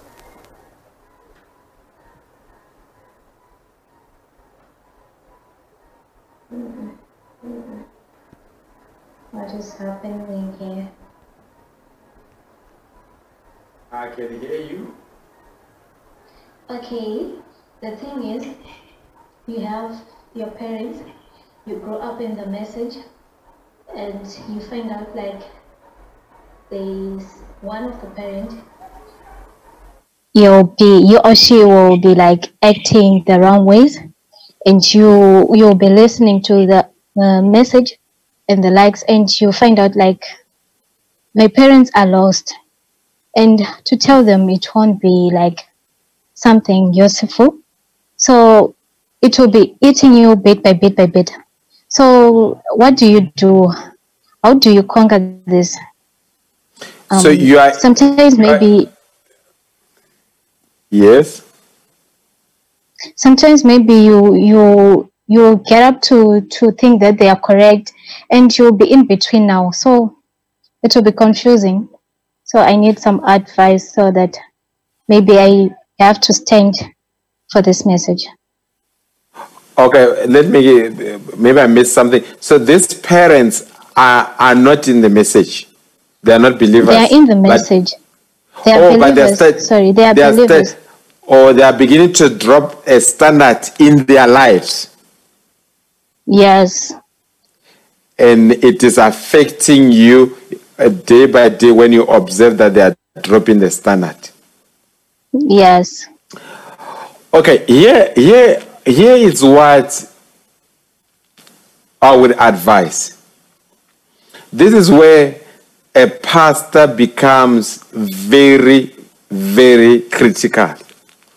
Because if you delay to put interventions in place, you risk losing your parents that they may end up backsliding. So the best way is to speak to the pastor and say, Pastor, in confidence, this is what is happening in uh, my family. And then this is what I've observed. Can you intervene without mentioning me so that uh, there must not be any strain?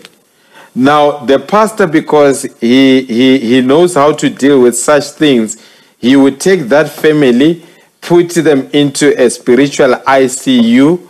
Uh, sometimes uh, pastors visit certain families not because they are favorites, they visit them because the pastor is attending to them, trying to guide them.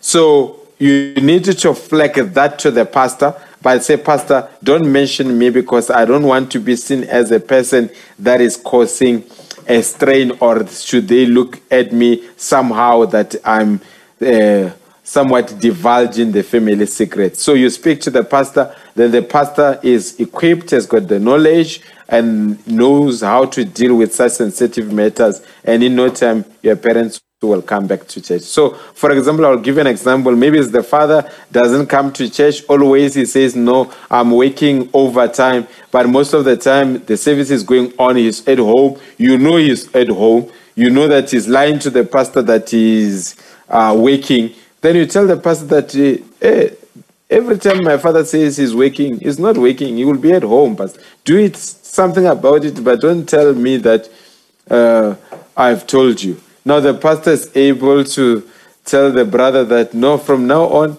I will pick you up as a family on our way to church. Now he's got nowhere to hide. But the pastor is equipped to deal with such sensitive matters. Escalate it to him as a spiritual leader, he will guide.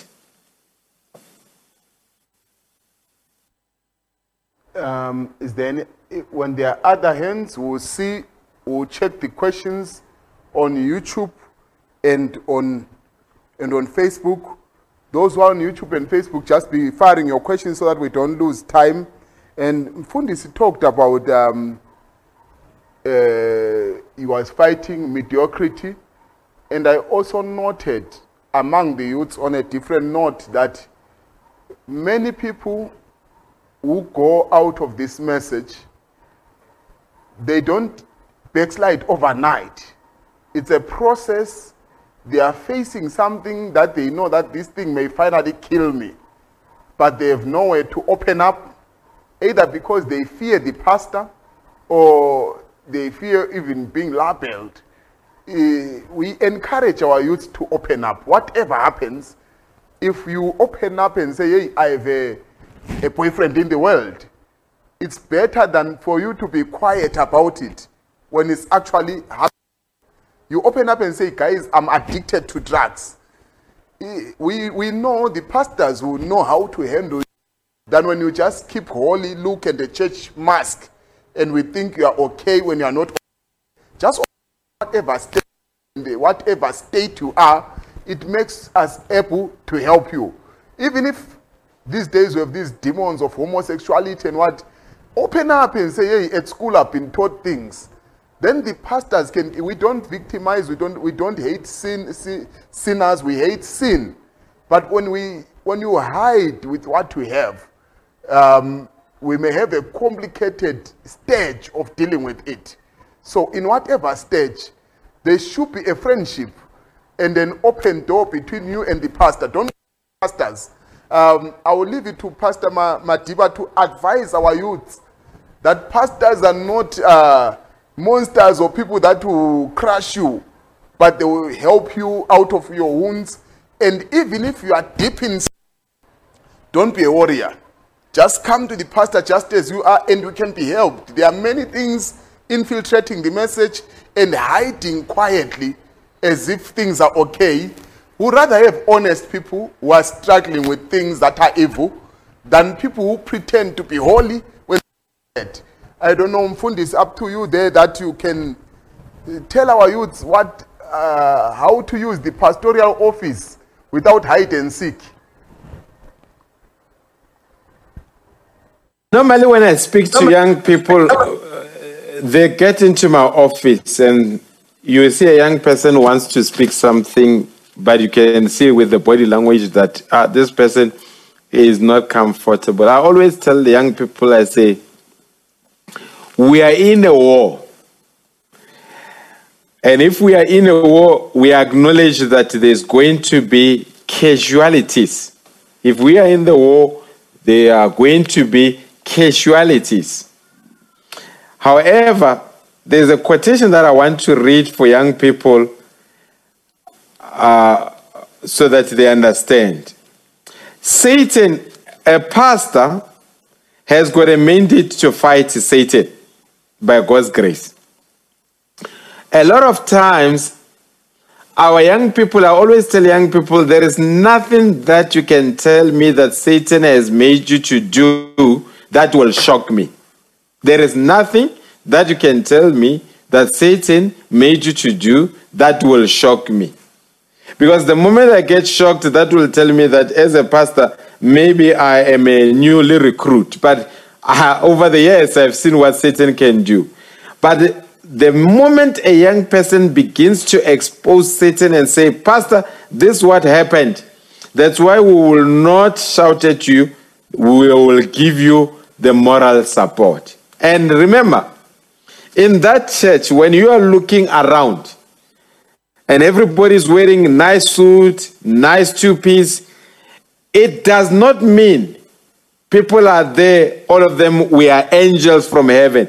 Everyone is fighting a battle of their own. Always remember as a young person, every individual, from a pastor, a deacon, an elder, anyone in church, is fighting a battle of some sort. So your battle is not unique. You may not know what battles they are fighting, but we, Abraham says, life is a battlefield. So you must treat your challenges as a battle. And when you are in a battle as a soldier and you feel that you are being overpowered, you must ask for reinforcement. So when you come and tell the pastor, I've got this challenge, you are simply saying, I need a spiritual reinforcement. And acknowledging that your pastor is a sinner saved by grace. So as much as grace was extended to him, he will extend grace to you as well without judging you. So speak up and, and expose Satan. But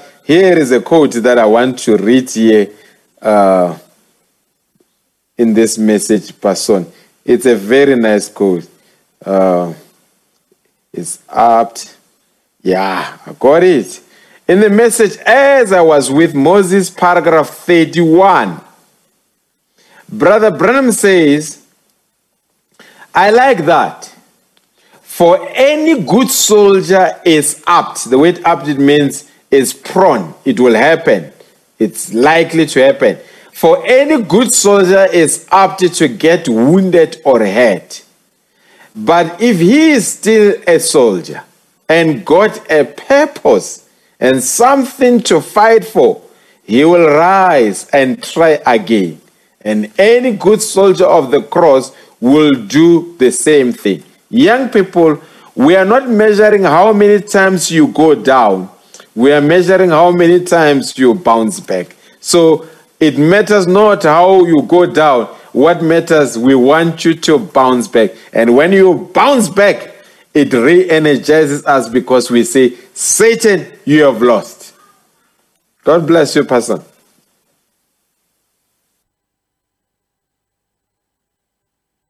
Mfundisi has given you that quote, a very powerful one. We are fighting a battle. If the devil is not after you, he has got you. So you must always uh, fight and uh, forget your past and reach out to the bright future, the mark of the high calling. And anyway, whatever mistake you have made is not going to be used to subtract on your spirituality. When you rise, God will help you. Um, Fundisi mentioned about um, the junctions that we reach in life with career junctions, marriage junctions. Obviously, many of the youths are worried about um, the marriage junctions and um, the wrong and uh, the wrong person. Maybe I'll ask Mfundisi some questions. Um, what is the proper, what is the marriage material? What should a young boy look at? What should a young girl look at when they are looking for What is the risk and what are the dangers and consequences of marrying the wrong person uh, in this message of the hour, even in church? That one I will leave as I'm checking the other questions. Be very free to ask and to bring your question as it is, and sometimes to ask for a friend. Yes, Mfundisi, over to you. Over to you. Over to you. Over to you. Okay. One thing that I'm going to say, You know, you know, God, God, is, a very, fair, fair God. God. God, is a God, of, justice. justice. If a If a young, young person, person is, is honest honest, with with, God, God, God, God will, will not be dishonest, in helping, them, find, a right, partner. I've been I've in the been in the message for a for number, of years, and I've, and come, I've come to to see, see that, that a crook, crook will, will marry, a crook, always. Always. It is, It is rare to find, a crook, marrying, marrying a a son, son or a or daughter, of God. Likeness, Likeness attract. attract.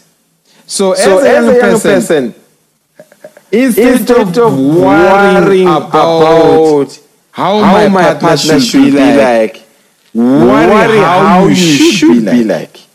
Concentrate, on making, yourself, right. right. Because, Because you are going, going to attract, attract what, what you, are. you are. This I This I will will say, say one more one time. more time. You, You are, are going, going to to attract, attract what, what you, you are. are. If you're, If honest, honest, you're gonna You're attract, gonna attract an honest, an honest person. person. If you're, If a, you're a crook, crook, you're gonna, you're gonna have- have- attract, attract a crook. crook. God, God does, does not cross, the wires, at, at, all. all. So So concentrate, concentrate on being, the right the right person. Now, Now, when you, when you marry, marry, the moment, the moment you get to a stage, where you want, to, get, married, married, you have, you to, have to observe, observe certain, certain things. things. Uh, I think, I think if you want to get married, the first thing you must never miss church. Because if you miss church, how would you how would you know that the person that you want to marry really goes to church religiously or regularly? So you have to make sure that you're always in church. First check their commitment to the message of the hour. Try, to, meet, them, outside, the church, environment. And when, I say meet them, I don't say phone them and say I want to meet them. You know, You know the the schools, schools where they go, go to. to. Just, Just, hell, hell, look around, look around at at the the school. school. Because, Because what, what we have learned, learned, she may she be wearing, wearing a long, dress, dress on on Sunday, Sunday, but wearing, wearing something, something else, else during, during the the week. So, so what you're what looking, you're for, looking you're you're looking, looking for consistency. Is she, Is she a believer, believer on Sunday? Sunday? Is she, Is she a believer, believer on Monday, Monday, on Tuesday? Tuesday? Now, Now, when we, when speak, we speak about, about looking, for a partner, always, we assume, that, the pastor, the, the brothers, brothers have got an upper hand. Sisters, Sisters, he he has has a right, to, propose, you have a right, to, say, no, no. And when And you are in the in process the process of getting married, especially, especially sisters, sisters, be as, be as close, close as you as you can, can be be to your your parents. Make sure Make you sure put you their put their blessing. Make sure Make that sure you are that you are transparent, transparent with with them. them. Because, Because if they, if bless, they it, bless it, God will, God will bless, it. bless it. And make And sure, make there, sure are there are no no secrets, secrets in, in any way. If you, If want, you to, know to know a brother, a brother better, better, the best, way to know, a man, get to get know, to know him him when he is in the presence, presence of your of your father. father. Because, Because your, father, father was, a, was boy, a boy. and your, And your father, father has got, got, uh, uh, the experience, experience of being, a, boy, and can, and can see, see a a crook, crook when he when he sees, sees one. one. Uh, so, so make, Make sure, sure that that parents, are involved. Make, Make sure, sure again, again that, that your first, first point, point of of contact, contact when you, when are, you are under, under a, pastor, pastor. Brother Brother Branham, when he Branham, when he speaks, to Sister Bruce, Bruce before, he, he preached, preached the message, the message, the masterpiece, masterpiece, when, when Sister, Sister Bruce, Bruce was, discouraged. It is, a, is the message, the message title is is Interview with Sister, Bruce. Bruce. In that, In that message, Sister, Bruce, says, no, "No, I don't I feel don't like, feel I'm, like a I'm a child, child of God. I feel I like feel I like I failed failed God. God. Brother Brother says, you are you just a nervous person, person, Sister Sister Bruce. You are You are not not a a person. person. And says, Sister Sister Bruce, Bruce, as as you you are shepherd, it doesn't it doesn't as say you as you are prophet, as you are as you are shepherd. shepherd. I have, I have watched, watched your your life life under, a vision. And, And I, I know, know that, that you are, you a, are a child, child of, of God. God. And if And there, if was, there was anything, anything else, else, I would I have, would have told, told you. you. So, So your, your pastor, pastor is, is able, able to to see the see the sheep, sheep under, under a vision. vision. So, So if you if you come, come to, your, pastor, your pastor is not pastor's going not to gonna lead, lead, mislead, mislead you. Remember, Remember in church, we've got we've three got three kinds of believers.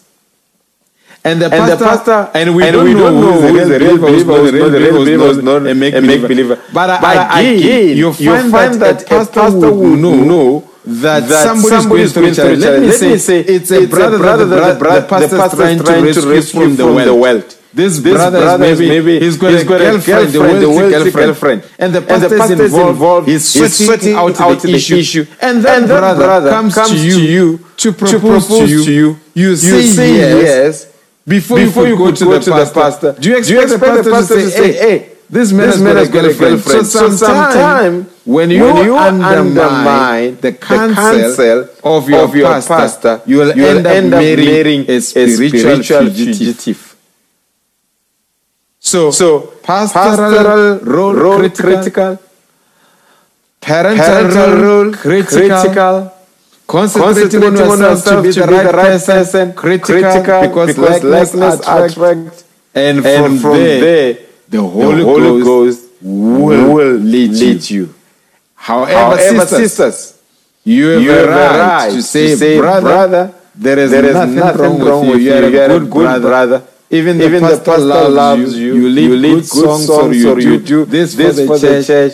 You are such, You are a, such a good, good brother. brother. But, But in, my, heart, heart, I do I not do find, not find it that, that you can, you be, my, be my husband. husband. When a, When sister, sister has rejected, rejected you, brother, brother, she she doesn't, doesn't become, become the devil. devil. She is still, still a daughter, of, God. God. Oh, Oh, Funis, Funis, you are you getting, are me getting me excited. excited. This one, This we're one gonna we're gonna read. read. Brother, Brother, bring, bring Christ, Christ revealed, revealed in, in his, his weight. weight. Uh, Uh, maybe, maybe your your key key weight, weight you can, you can say, say, uh, uh, little, little wives. wives.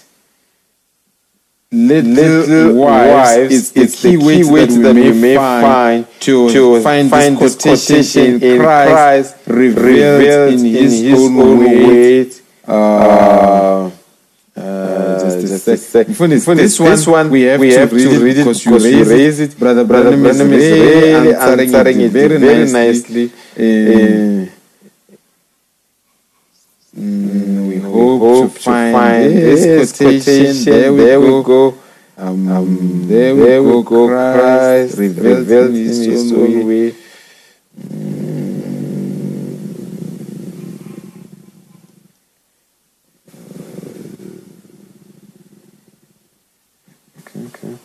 Sec, sec, sec, sec.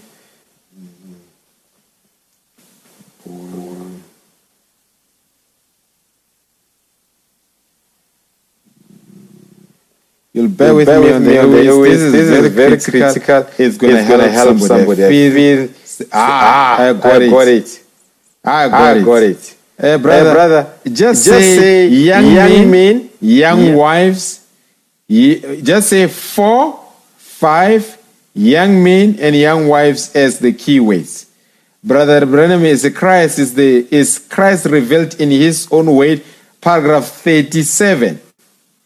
Brother Branham says it, it starts somewhere. I'm not going to start where it starts. Paragraph 37, it says, I seen four or five of them there, young men, young wives, fine, fine women. I note how them boys loved their wives. So I said to them, I said, here is the way to test it. If your wife, before you were married, now you go back, say this married life, you've been dreaming you were married. You really wasn't married because there are times you dream you are married, but you're not married.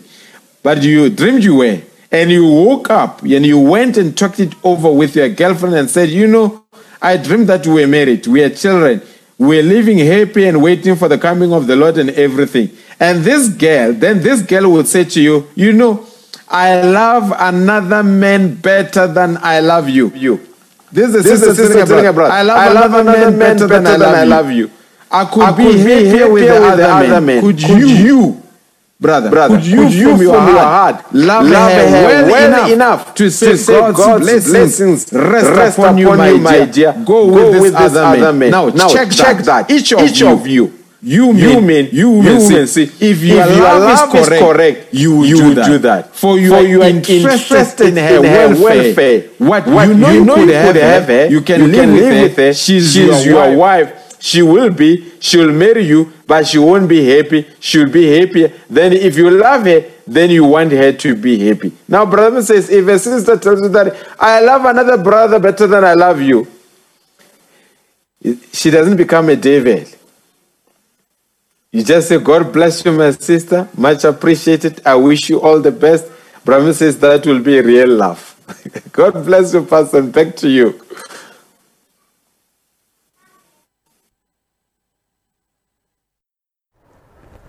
I'm seeing some comments on Facebook and YouTube. They are saying they, we are sorting the echoes. They said there are echoes that are happening. We are sorting that one.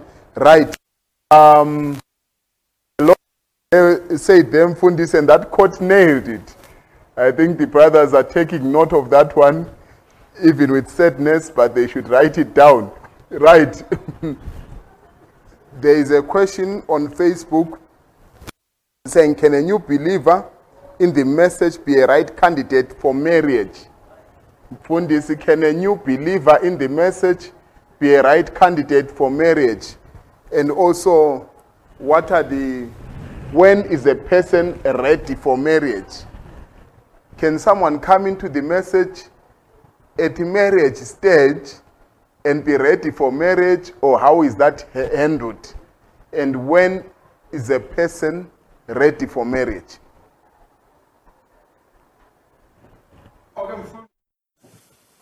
I don't want I don't want to I don't want to box God. I do not want to box God and say maybe you need to be in the message for three years before you get married because some people will say, but Pastor, I came into the message a year down the line. I got married and we've been married for 30 years. So if you say people must wait for five years, why why are you using that formula? they how long they've been in marriage it is not it is not a formula however however what is critical i always advise that obviously it must not be the same week that they've been baptized give the pastor and the elders an opportunity to assess the young man or the young woman lest he came into the message particularly for that reason. So I have got no time period. All I'm simply saying, it must not be immediately. Take your time. If his baptismal clothes are still wet, even if he proposes you, just say, let's give it a couple of months and observe it. And in no time, God will show whether the person is genuine or not genuine. So I don't have a time period, but just make sure that you exercise common sense and guided by the Holy Ghost before you make that decision. Because later a person comes into the message, does not even understand the message. Let's say this is a woman. She comes today, she has been convicted that she must be baptized in the name of Jesus Christ. And after she has been convicted, later on, then she turns around after three months or six months, you married her, and she says, Ah, but for me, I think that I can wear trousers because Jesus only looks at the heart. Now you are having a problem there. And she leaves the message. The danger part when you get married to a newly recruit, a newly recruit, when the battle rages, a newly recruit can run away and get married to somebody else there. So first you must check how how much does this individual value our faith. But again, no I cannot box God. God can do certain things in a paradoxical way, but make sure that on your side you have exercised caution and common sense guided by the Holy Ghost. Back to you, person.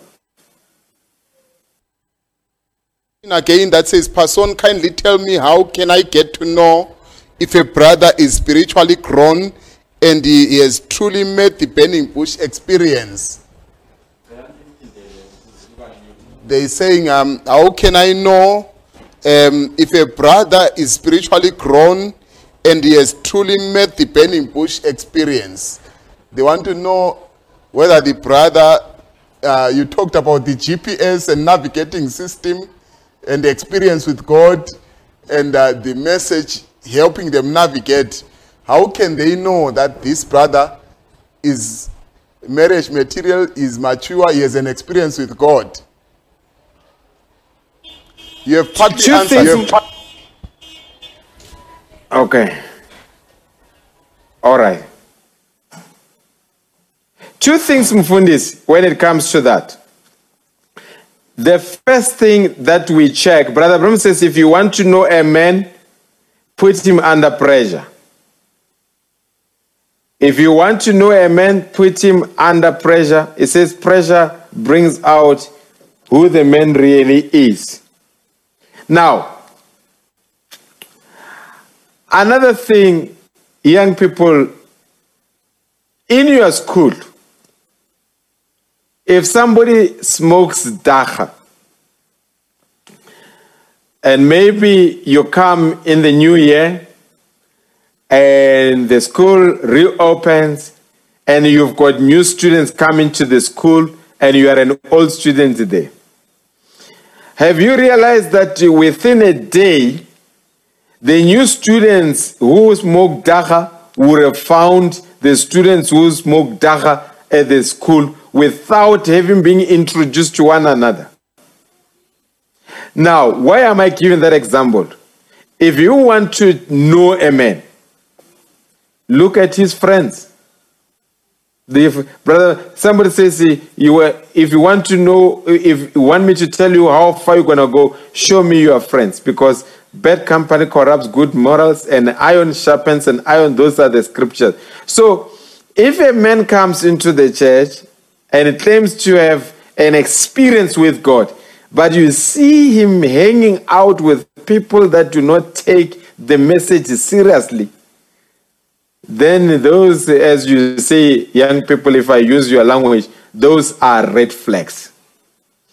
If a young person shows a certain degree of disrespect towards the elders, you know, there is a way to see a gentleman. If he if he speaks to the elders while wearing a cap with sunglasses, those are red flags. This boy may be arrogant.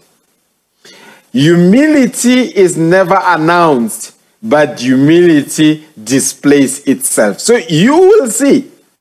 Brother, say, let me speak to a person for five minutes. I'll tell you whether they are a Christian or not a Christian. And when you are not sure, get that man to spend time with your pastor, get that man to spend time with your dad, and they will see through the guy.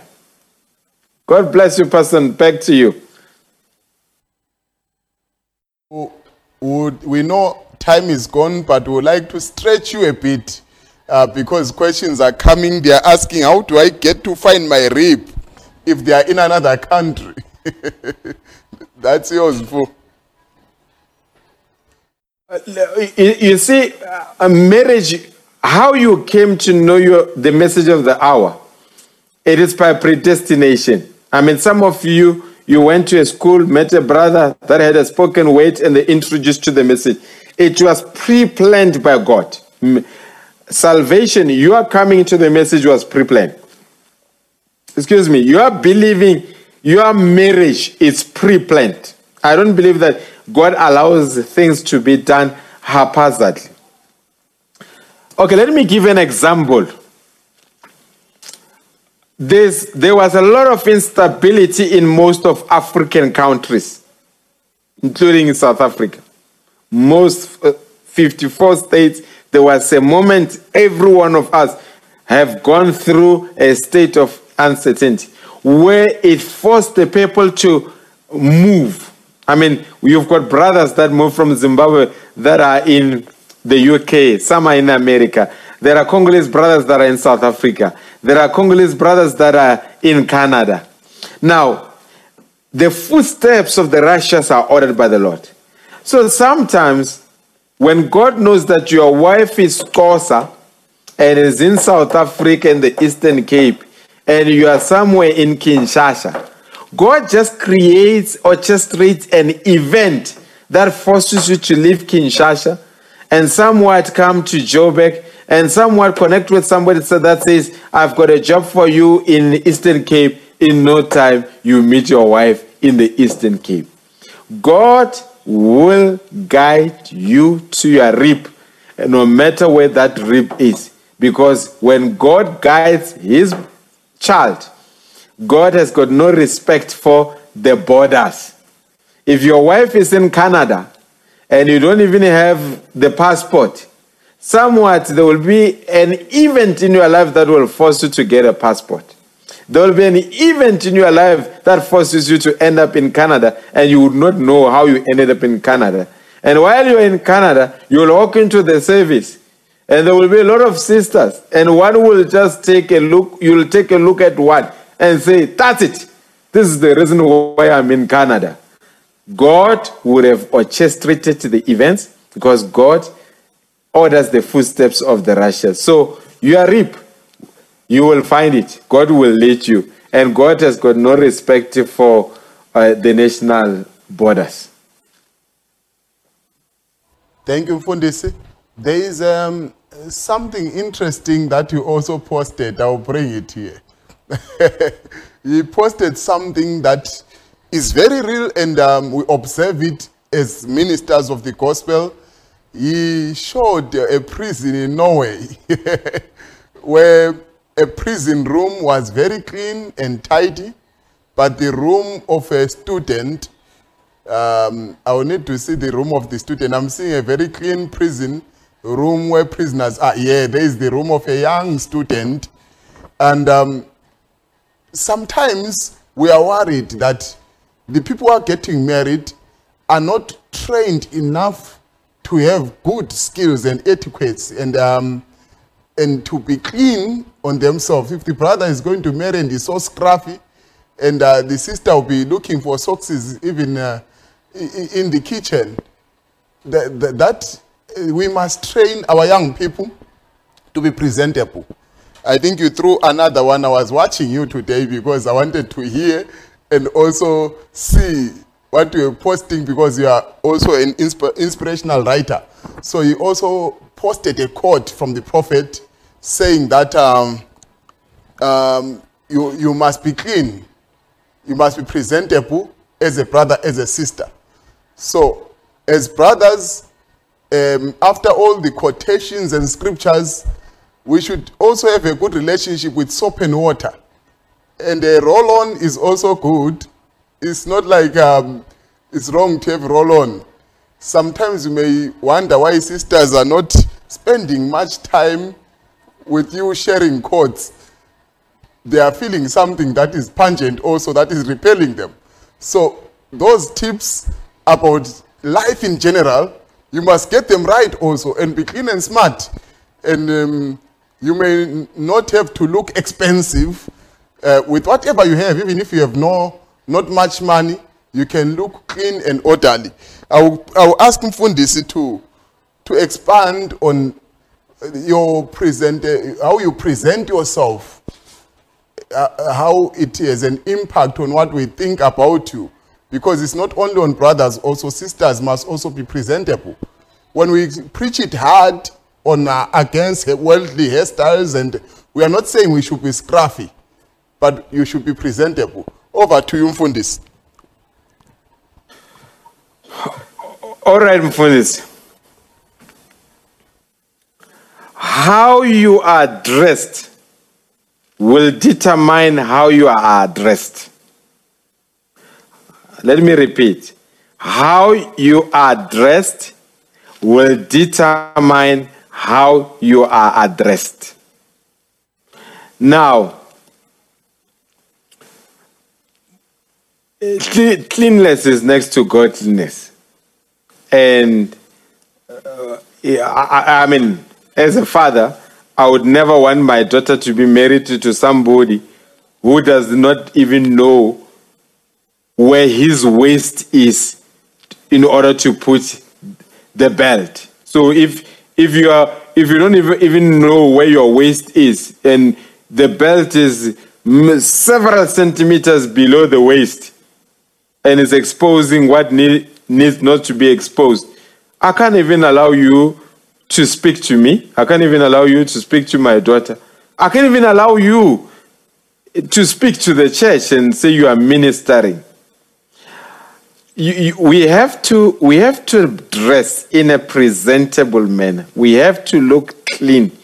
We have to eat proper foods, healthy. We have to exercise. I think Mfundisi, There was a time because I worked for Coca Cola, I was shocked the time I joined Coke when I found out that Coke, I can drink Coke for free. And I had a fridge next to my office that was packed with Coke that was refilled every, I think it was every two hours.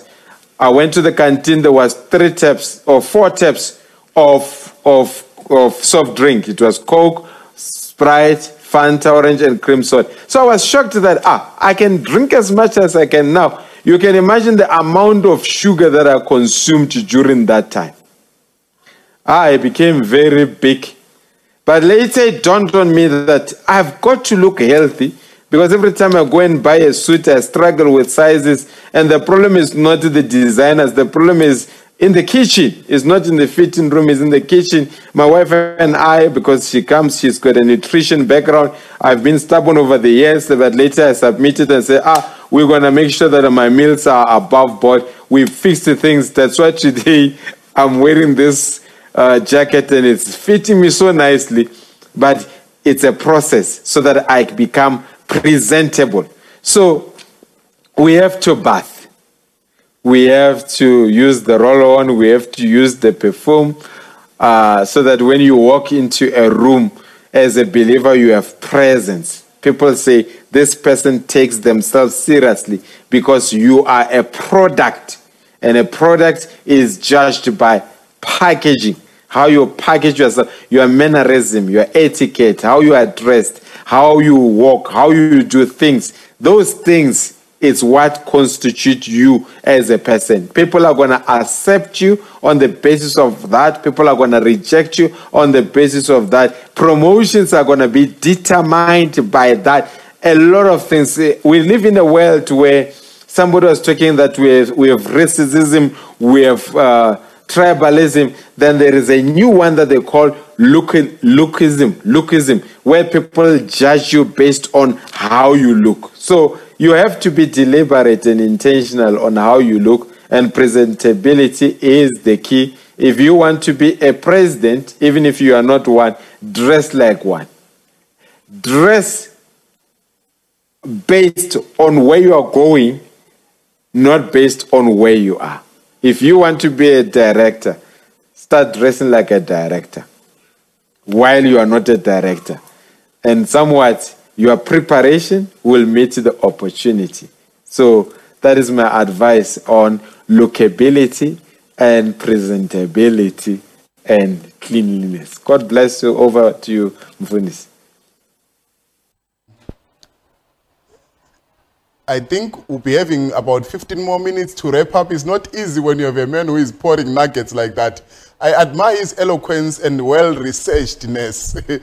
Fundis is very well researched. I, uh, how many books do you read? You seem to be reading a lot. Um, I noticed the prophet was a reader. Eh? Some of the books that he mentions to have read, I tried them, brother. You can't go to chapter one. You can't finish chapter one. Uh, all those books of martyrs and uh, Joseph, uh, uh, and um, uh, the testimonies that he was reading, and I believe our young people must be reading. I see Doc is, is laughing there on Zoom, Doc Ronnie.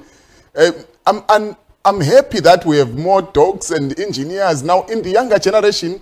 School is now opening, although I'm still worried about the, the disproportionate rising of sisters with school more than the brothers with school. Um, right now, among our medical school students in Bulawayo EIC, we have three sisters in the medical school and no brothers at the moment in the medical school, except those who are in Harare, I think. But in Bulawayo, those who are at City Tepaneku, who are doing medicine. We have uh, about three sisters. And it's good that we have about six doctors, which is quite something. When, when I graduated in my time, it was a rare thing to have a medical someone coming up in the message like that.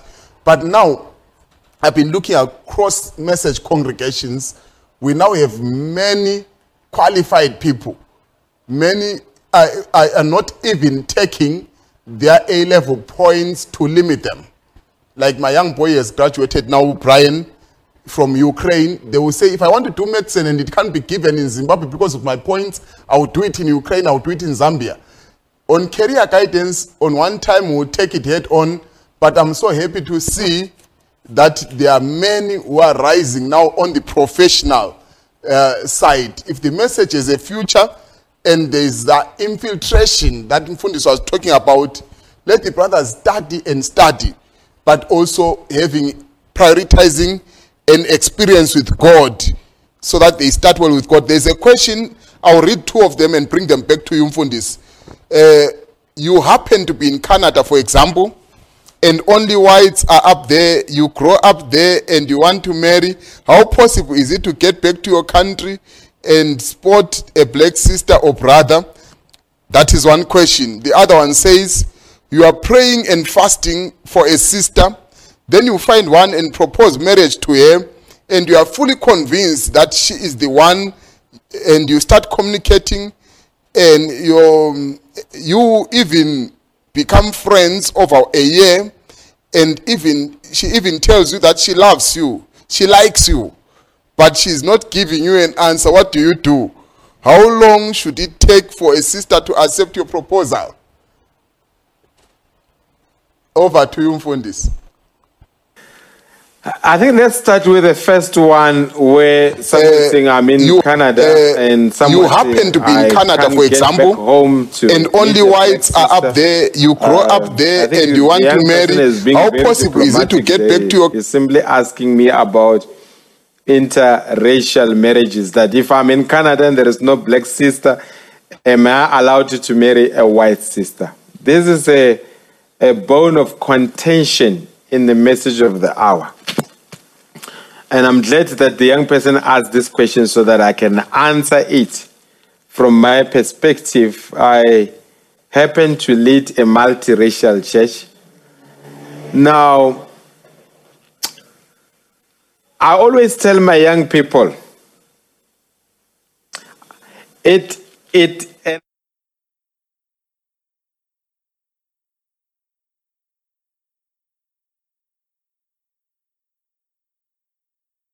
subject to the approval of the local pastor because I'm just a man with a briefcase who's passing by. So you, your pastor should take full accountability for you. And he's at liberty to say the way Mfunis answered that question, I I don't take it like that. You know, in the message we are now mature that we can disagree without being disagreeable. Now, let's put it this way. I tell young people in my church, it is not it, it is it is not encouraged. It is not encouraged to marry across the color line. It is not it is not encouraged to marry across the color line. However, it is not uh, disallowed. So you can't take somebody to hell because they have done it or they are planning to do it. It is not encouraged, but it is not disallowed. Hope somebody uh, get, gets me there. And I'll explain why I'm putting it in this manner. If, if a brother, and I'll give a practical example, or if a brother, maybe from Congo, is no reflections on the Congolese whatsoever. This is just an example. If a brother from Congo wants to marry a white sister in Canada, or maybe in South Africa, he wants to marry a white sister in South Africa. Now, and I'm talking about something that I've seen. If a white, now you'll find that a white sister white people believe in having pets, then you find that she has a dog as a pet. Now, the relationship between white people and their pets is not the same as black people with their pets. With white people, I know some black people now they are beginning to look at it in that way. But with a lot of white people, a pet becomes member of the family. When I say a member of the family, that means that pet will have a medical aid. And now the pets are attending school. The pets are running athletics in the white community. Now, So I was saying, this brother, Congolese brother, if he wants to marry this white sister, and the sister has got a dog, and the dog is now attending school, the dog has got medical aid, the dog uh, Uh, has got a medical aid, is running athletics, meaning when the dog is running, you've got to attend the athletics, meaning that you've got to pay the medical aid for the. So if you marry that sister, but you come from a background where, according to you, you wait until there is a wedding to go and collect the bones so that you can give your dog, and you marry this sister. My question to you are you ready to pay the medical aid for this dog? Are you ready? Are you ready to, when this dog is running athletics, to go and attend and really cheer on this dog? Are you ready to pay the school fees for this dog? And if the answer is no, then you are incompati- incompatibility in terms of the background.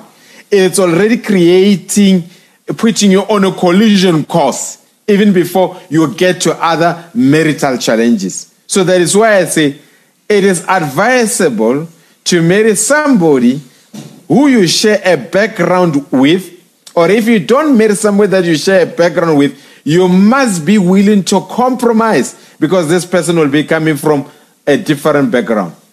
I don't want to get a stage where a brother marries a sister. Within a month, he is already complaining that no, this sister cannot cook sadza. But you find that this sister, where she comes from, she doesn't know sadza it's what they feed the horses. So you are having a problem there. So that's why I say when it comes to interracial marriages, yes, it is not encouraged. However, it is not disallowed. And remember when we say black, a lot of people will say a black person must marry a black person. But if I am black in South Africa, I'm in Witbank.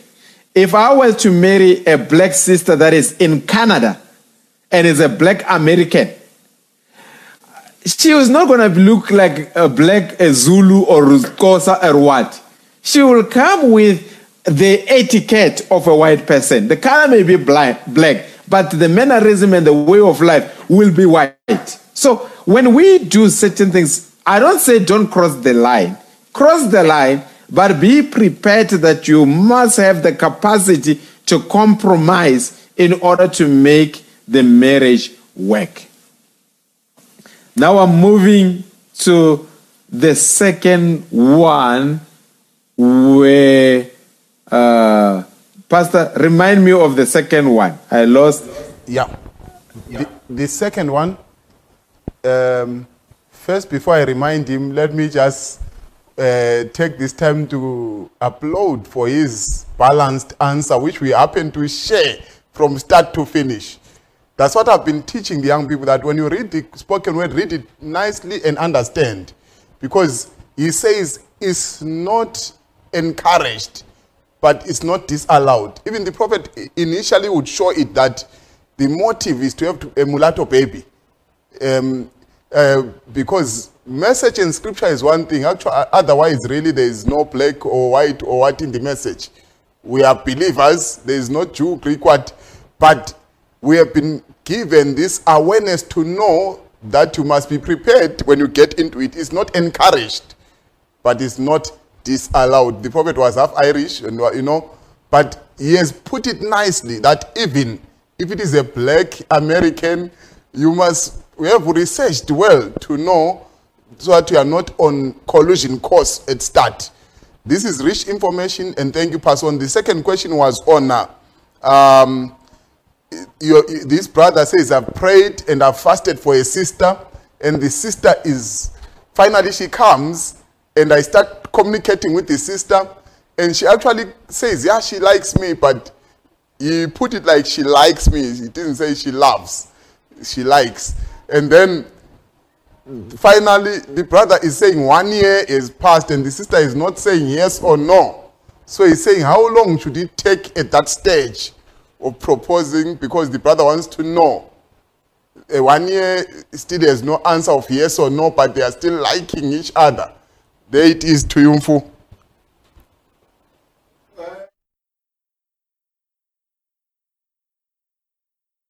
got sad news for him. He has been friend zoned. Uh, the sister does not see, when a woman a year later tells you that she likes you, take it for what it is. She doesn't love you, she likes you. Uh, when somebody is sure about you, uh, they become, they've got godly jealous about you that lest you misinterpret. Yes, a sister will keep you in suspense because that's what a lady will do. I'm praying about it and uh, take time. But it cannot go more than six months or three months. It cannot. The moment it goes beyond a year, maybe just check. Maybe you may find that you are beneficial to her somewhat. Maybe maybe you have done accounting, she has done accounting. So she's afraid if she tells you that no, I don't love you, you are not going to assist with that accounting anymore. So she's just saying I like you just to so that yeah, she becomes civil to you. But don't be surprised if later on the pastor announces in the church that another brother is taking the sister. Don't have a heart attack. Already the sister is telling you that you are a good citizen. I love you. You are a brother. Uh, I, I like you. I like you. The moment the woman says, I like you, uh, they don't use I love you cheaply. So if she's avoiding that for over the year, ah, brother, it's like somebody you testify the message to, and Brother Brum says you cannot sympathize with the truth. You must accept the truth. So it's like somebody say, "Hey, this message is the truth. Ah, this message is wonderful. Uh, we appreciate it." But the person doesn't get baptized, doesn't accept it. Such over time we've seen these people normally don't accept it. But the people that when you present the message to and say, "No, I don't understand this. Tell me more about it." I don't understand it. Then such people later on, they say, now I see it. They get accepted. So somebody, she's just stringing you along, man. I mean, more than a year later, I like you. She's wasting your time, brother. Uh, just accept what it is. You are a friend, a good friend, and move on and find a sister that you get married to. And once you are married to that sister, forget about that friendship at all. It is wasting your time. Or maybe sometimes she may not be living right. She may be having a boyfriend, but this boyfriend, she's uncertain of this boyfriend. Maybe the boyfriend is an unbeliever, so she's not sure is he gonna ma- marry me or not. But if I say no to this brother, uh, what if this one doesn't come through? So let me just keep this brother along and see how it pans out. So, brother, either way, it's just they're wasting your time. Move on. Get another sister and get married and raise a godly family. God bless you. Back to you, person. Um, our team is having a wonderful time. Uh, there is Zoom, there is Facebook, there is uh, what is that one? YouTube. But I also have the team that is behind here. They are having a wonderful time. they are saying, "Where did you get this man here?" Uh, thank you, Fundis. That was a, a nice one. But um, do you have a word to the sister? Uh, maybe to the sisters who are, because sometimes sisters finally ask the pastor to tell the brother that I mean no. When when they are talking to the brother, they are showing as if no, I'm still praying. mm, I'm not feeling like there is no straight no. But the brother, when, he finally asked the pastor, the pastor says, ah, the, the, the, sister is, what did she say? The, sis- the sister is not clear. But when the sister meets the pastor, he says, tell the brother to move on. And um, eh, why, eh, maybe advise the sisters, if they have to say no, they say no, there is no consequences. They won't be under spiritual sanctions for saying no. And the life can move on. And um, let the no be no. Because sometimes it now, they, the brothers uh, ask for more time. They say, is the sister wanting more time for decision? Then the sister says, yeah, all right, let me pray another two weeks. And the year ends without a decision. What is your word to message sisters who are at that stage?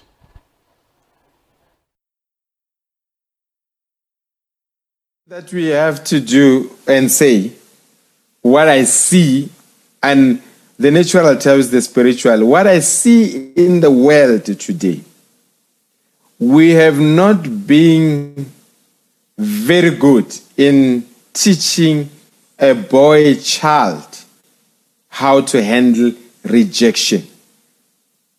That is why we've got this highest rate of rape and gender based violence, is because a boy child has not been taught to handle rejection. Now, I've seen a lot of times in the world, a boy would approach a girl and a girl would say no. And because the boy has not been raised to accept rejection, then he goes to misrepresent the character of the girl and goes becomes a stalker and gossip around about her and do a lot of malicious things to her persona. Now, similarly in the message, we have had very immature brothers where a sister said no. Then all of a sudden, the brother instantly, the sister becomes the serpent seed. Instantly, and, and we have to teach the boy child that a woman can reject you without anybody being behind her. A lot of brothers think that when a sister says no, that means there's another brother. No, a woman has got her own agency.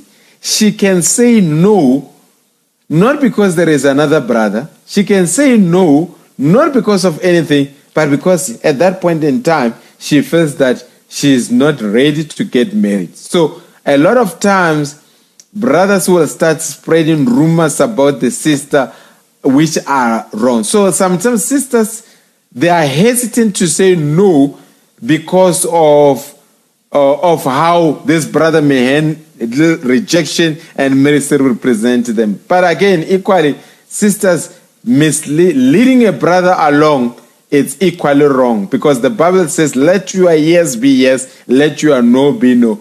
Don't don't come up with with silly excuses and tell the brother, "What are you doing? How much are you earning?" And no, I'm earning so much. No, uh, then me, I was looking for somebody that earns so much. Uh, do you think you can earn? No, I will earn so much after a year or two. Meanwhile, you know that the problem is not the income. The problem is that you don't love the brother. You don't see the brother as a marital partner. So you are being dishonest in your rejection. So the best way is to say, brother, uh, I've got a feedback for you. I will not give it to you. I've given it to the pastor. The pastor will give you a feedback. Then you tell the pastor when he gives the feedback and say, once you have given feedback to the brother, make sure that he does not contact me. And if he does contact you, you must, the first thing you must say, don't you have confidence in the pastor? Because I spoke to the pastor. Why are you coming to me behind the pastor's back? Are you a very dishonest brother? Then you will have peace. But in all matters, make sure that you are able to deliver the truth no matter how unpleasant it is. That's what we will call you a person of integrity. Back to you, Mfundis. Thank you very much. Yep, because uh, we are enjoying a lot here, but our time is jealous. So I'll take the last two questions and give to Mfundis. I know tomorrow is a Sunday. We're going to be preparing for services, but if if there was all time, this was going to be nice and all night. right. There is a question on YouTube that is saying, back to that question, in, interracial marriage question, what does the prophet say about it? Then there's a question on Facebook that is saying, you get to like a sister and she tells you no to your proposal. After three months, you move on and look for somebody else. Then she comes back and cries. Yet you love the first one. How do you leave the second one and get back to the first one who refused? So those are the two questions um, which we are supposed to. We may close with those ones unless if there's a burning urgent one. I will leave it to you, Mfundis. Uh, I will take the after that one. If there is a burning urgent one, I will take it as the last one, so that we get the most from Fundis. Oh, okay. Uh, when it comes to interracial marriages, I think I've answered that. But in terms of the messagical way, I think the time will not do the justice. We know that the beauty about our prophet was a very honest man, as I said. Some people sometimes they are dishonest, uh, but this prophet was honest because he would say, I said this, but God has corrected me, and later on he will amend. And that's why when he was taken off the scene, everything that had to be corrected was corrected by the same prophet. You see, God is a very honest God as well. A prophet doesn't make a mistake and he waits for the prophet to die and correct a prophet through another man. No, he corrects the prophet through the same prophet. And a lot of times, some of us would not even know that it's a mistake. It's the prophet that will say, Look, here was a mistake, but this is the proper way. We know there are many things. If we speak about the body, soul, spirit, later on, Brother Branham changed it and made it the body, spirit, soul. Uh, we know about the white horse rider in the 10 visions, uh, 10, uh, 10 visions. And later he says, The white horse rider, I said it is the Holy Ghost, but the Lord showed me it's not the Holy Ghost, it's the anti Antichrist. So all those things we know. Now, even when it comes to interracial marriages, Brother Branham had a progressive revelation on that. And I think it's another bone of contention that is, that is taking place within message cycles now. But we know Brother Branham disagreed with Martin Luther on certain assumptions. And later he came to confirm that the assumptions that he had about Martin Luther, then he confirmed that he was altogether wrong on Martin Luther. Brother Branham somewhat endorsed uh, when he spoke about why would a colored woman want their children to be taken into a white school because a white teacher will not have the best interest of that colored child. So Brother Branham was of the view that we are better off taking care of our own than delegating our own to other races. So somewhat it came across as if Brother Branham was endorsing segregation. But later on, when you get a full context of the message and you read the message progressively, as Brother Branham has put it, later you find out that indeed we are one seed. We are one seed, and our father is Adam. Now, the fact of the matter, the moment you speak about many seeds, uh, it has a very unpleasant undertones because some people have been uh, marginalized by other people using uh, uh, quotations or misusing quotations to marginalize certain people. So we have to be very careful on that. So, but there, I think your pastor is a very competent student of Malachi 4, and with the time that you would have, he can be able to expa- expound on that. Now, the second thing, a sister that is unsure about a critical decision such as a marriage can never be trusted with any other decision. You cannot say no and later you say after three months, yes. Marriage, when it comes to marriage, it is a big decision that cannot be done willy nilly. So if you are able to move east west on marital issue, I cannot trust you that you are a partner that we can fight battles because what we are looking for in marriage is consistency. So if there is no consistency, there's going to be instability. And if there is instability, there's going to be a divorce. So that sister, uh, she, she, she may be having a spiritual bipolar. And if you dare go back to her, you will be subjected to, hey, you, you, you, you, you, you, will, staying with her, it will be like, it will be like scratching an itching bone. And I don't know how you scratch an itching bone. So eh, those, those are red flags right from the beginning. So Mfundisi, back to you. Thank you, Mfundisi. Yes, yes, yes. On that one, on the interracial, I think I will make a comprehensive something. Uh, as as as Person has already hinted that because of the bias and um, the conflict that has been there, it's easier for each congregation on that one. So um, I'll give you my researched one. I, I'm very much taking what Pastor Madiba has said. And if you have seen my previous broadcast on that one, uh, we are students of scripture and message. And as, the, as Madiba was saying that there's a scripture, it says, uh, he has made one blood all the nations to dwell on the surface of the earth. That's why a Chinese person can transfuse to a black person and what, but he clearly taught the people, as the prophet said, that it's not like encouraged, but it's not disallowed.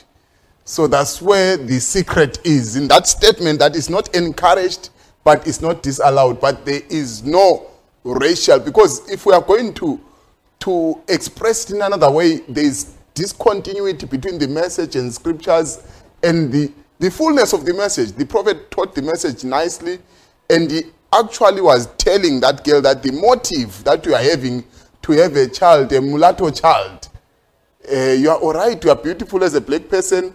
So go and research it, and I'm going to, to take it head on probably in another session uh, when time permits. It needs a lot of time, as Fundi said. There's a lot of nitty gritties. He mentioned about a nugget that he mentioned that there is no person who corrects the prophet, a, a, a generational prophet. If, you are, if I'm in Agabus, yes, they can call me aside and they correct me right there. But a generational prophet, God corrects him. So the message is pure and is fully um, complete as a complete revelation, but it takes students of the message to follow it through, and you won't have a cow eating grass on top of a tree in the completeness of the revelation. Now, I'm seeing good te- uh, comments from all of you who have been enjoying. Definitely, it has been a nice session. That's why I see many comments and many people are enjoying. They would like you back again, Fundisi. And um, we'll see how the time and this busy program allows. But as for now, we'll need to close the session. As we close the session, it's just uh, or me to say, Mfundis, can you throw one or two that we can say goodbye with? Then we can dismiss. I know many people are writing notes. We have learned a lot. I've also personally learned a lot. God bless you, Mfundisi. You can close the session. Then um, I would then close with a word of prayer afterwards.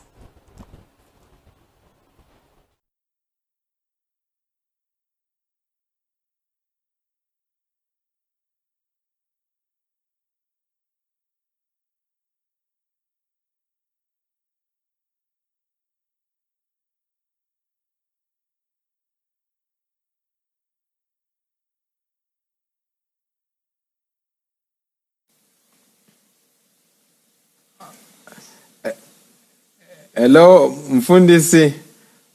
Uh, my my earpiece, uh, the battery has died, but much appreciated. I really enjoyed being with you. I enjoyed interacting with the young people and really keep on doing the good job. Much appreciated. God bless you richly. Shalom.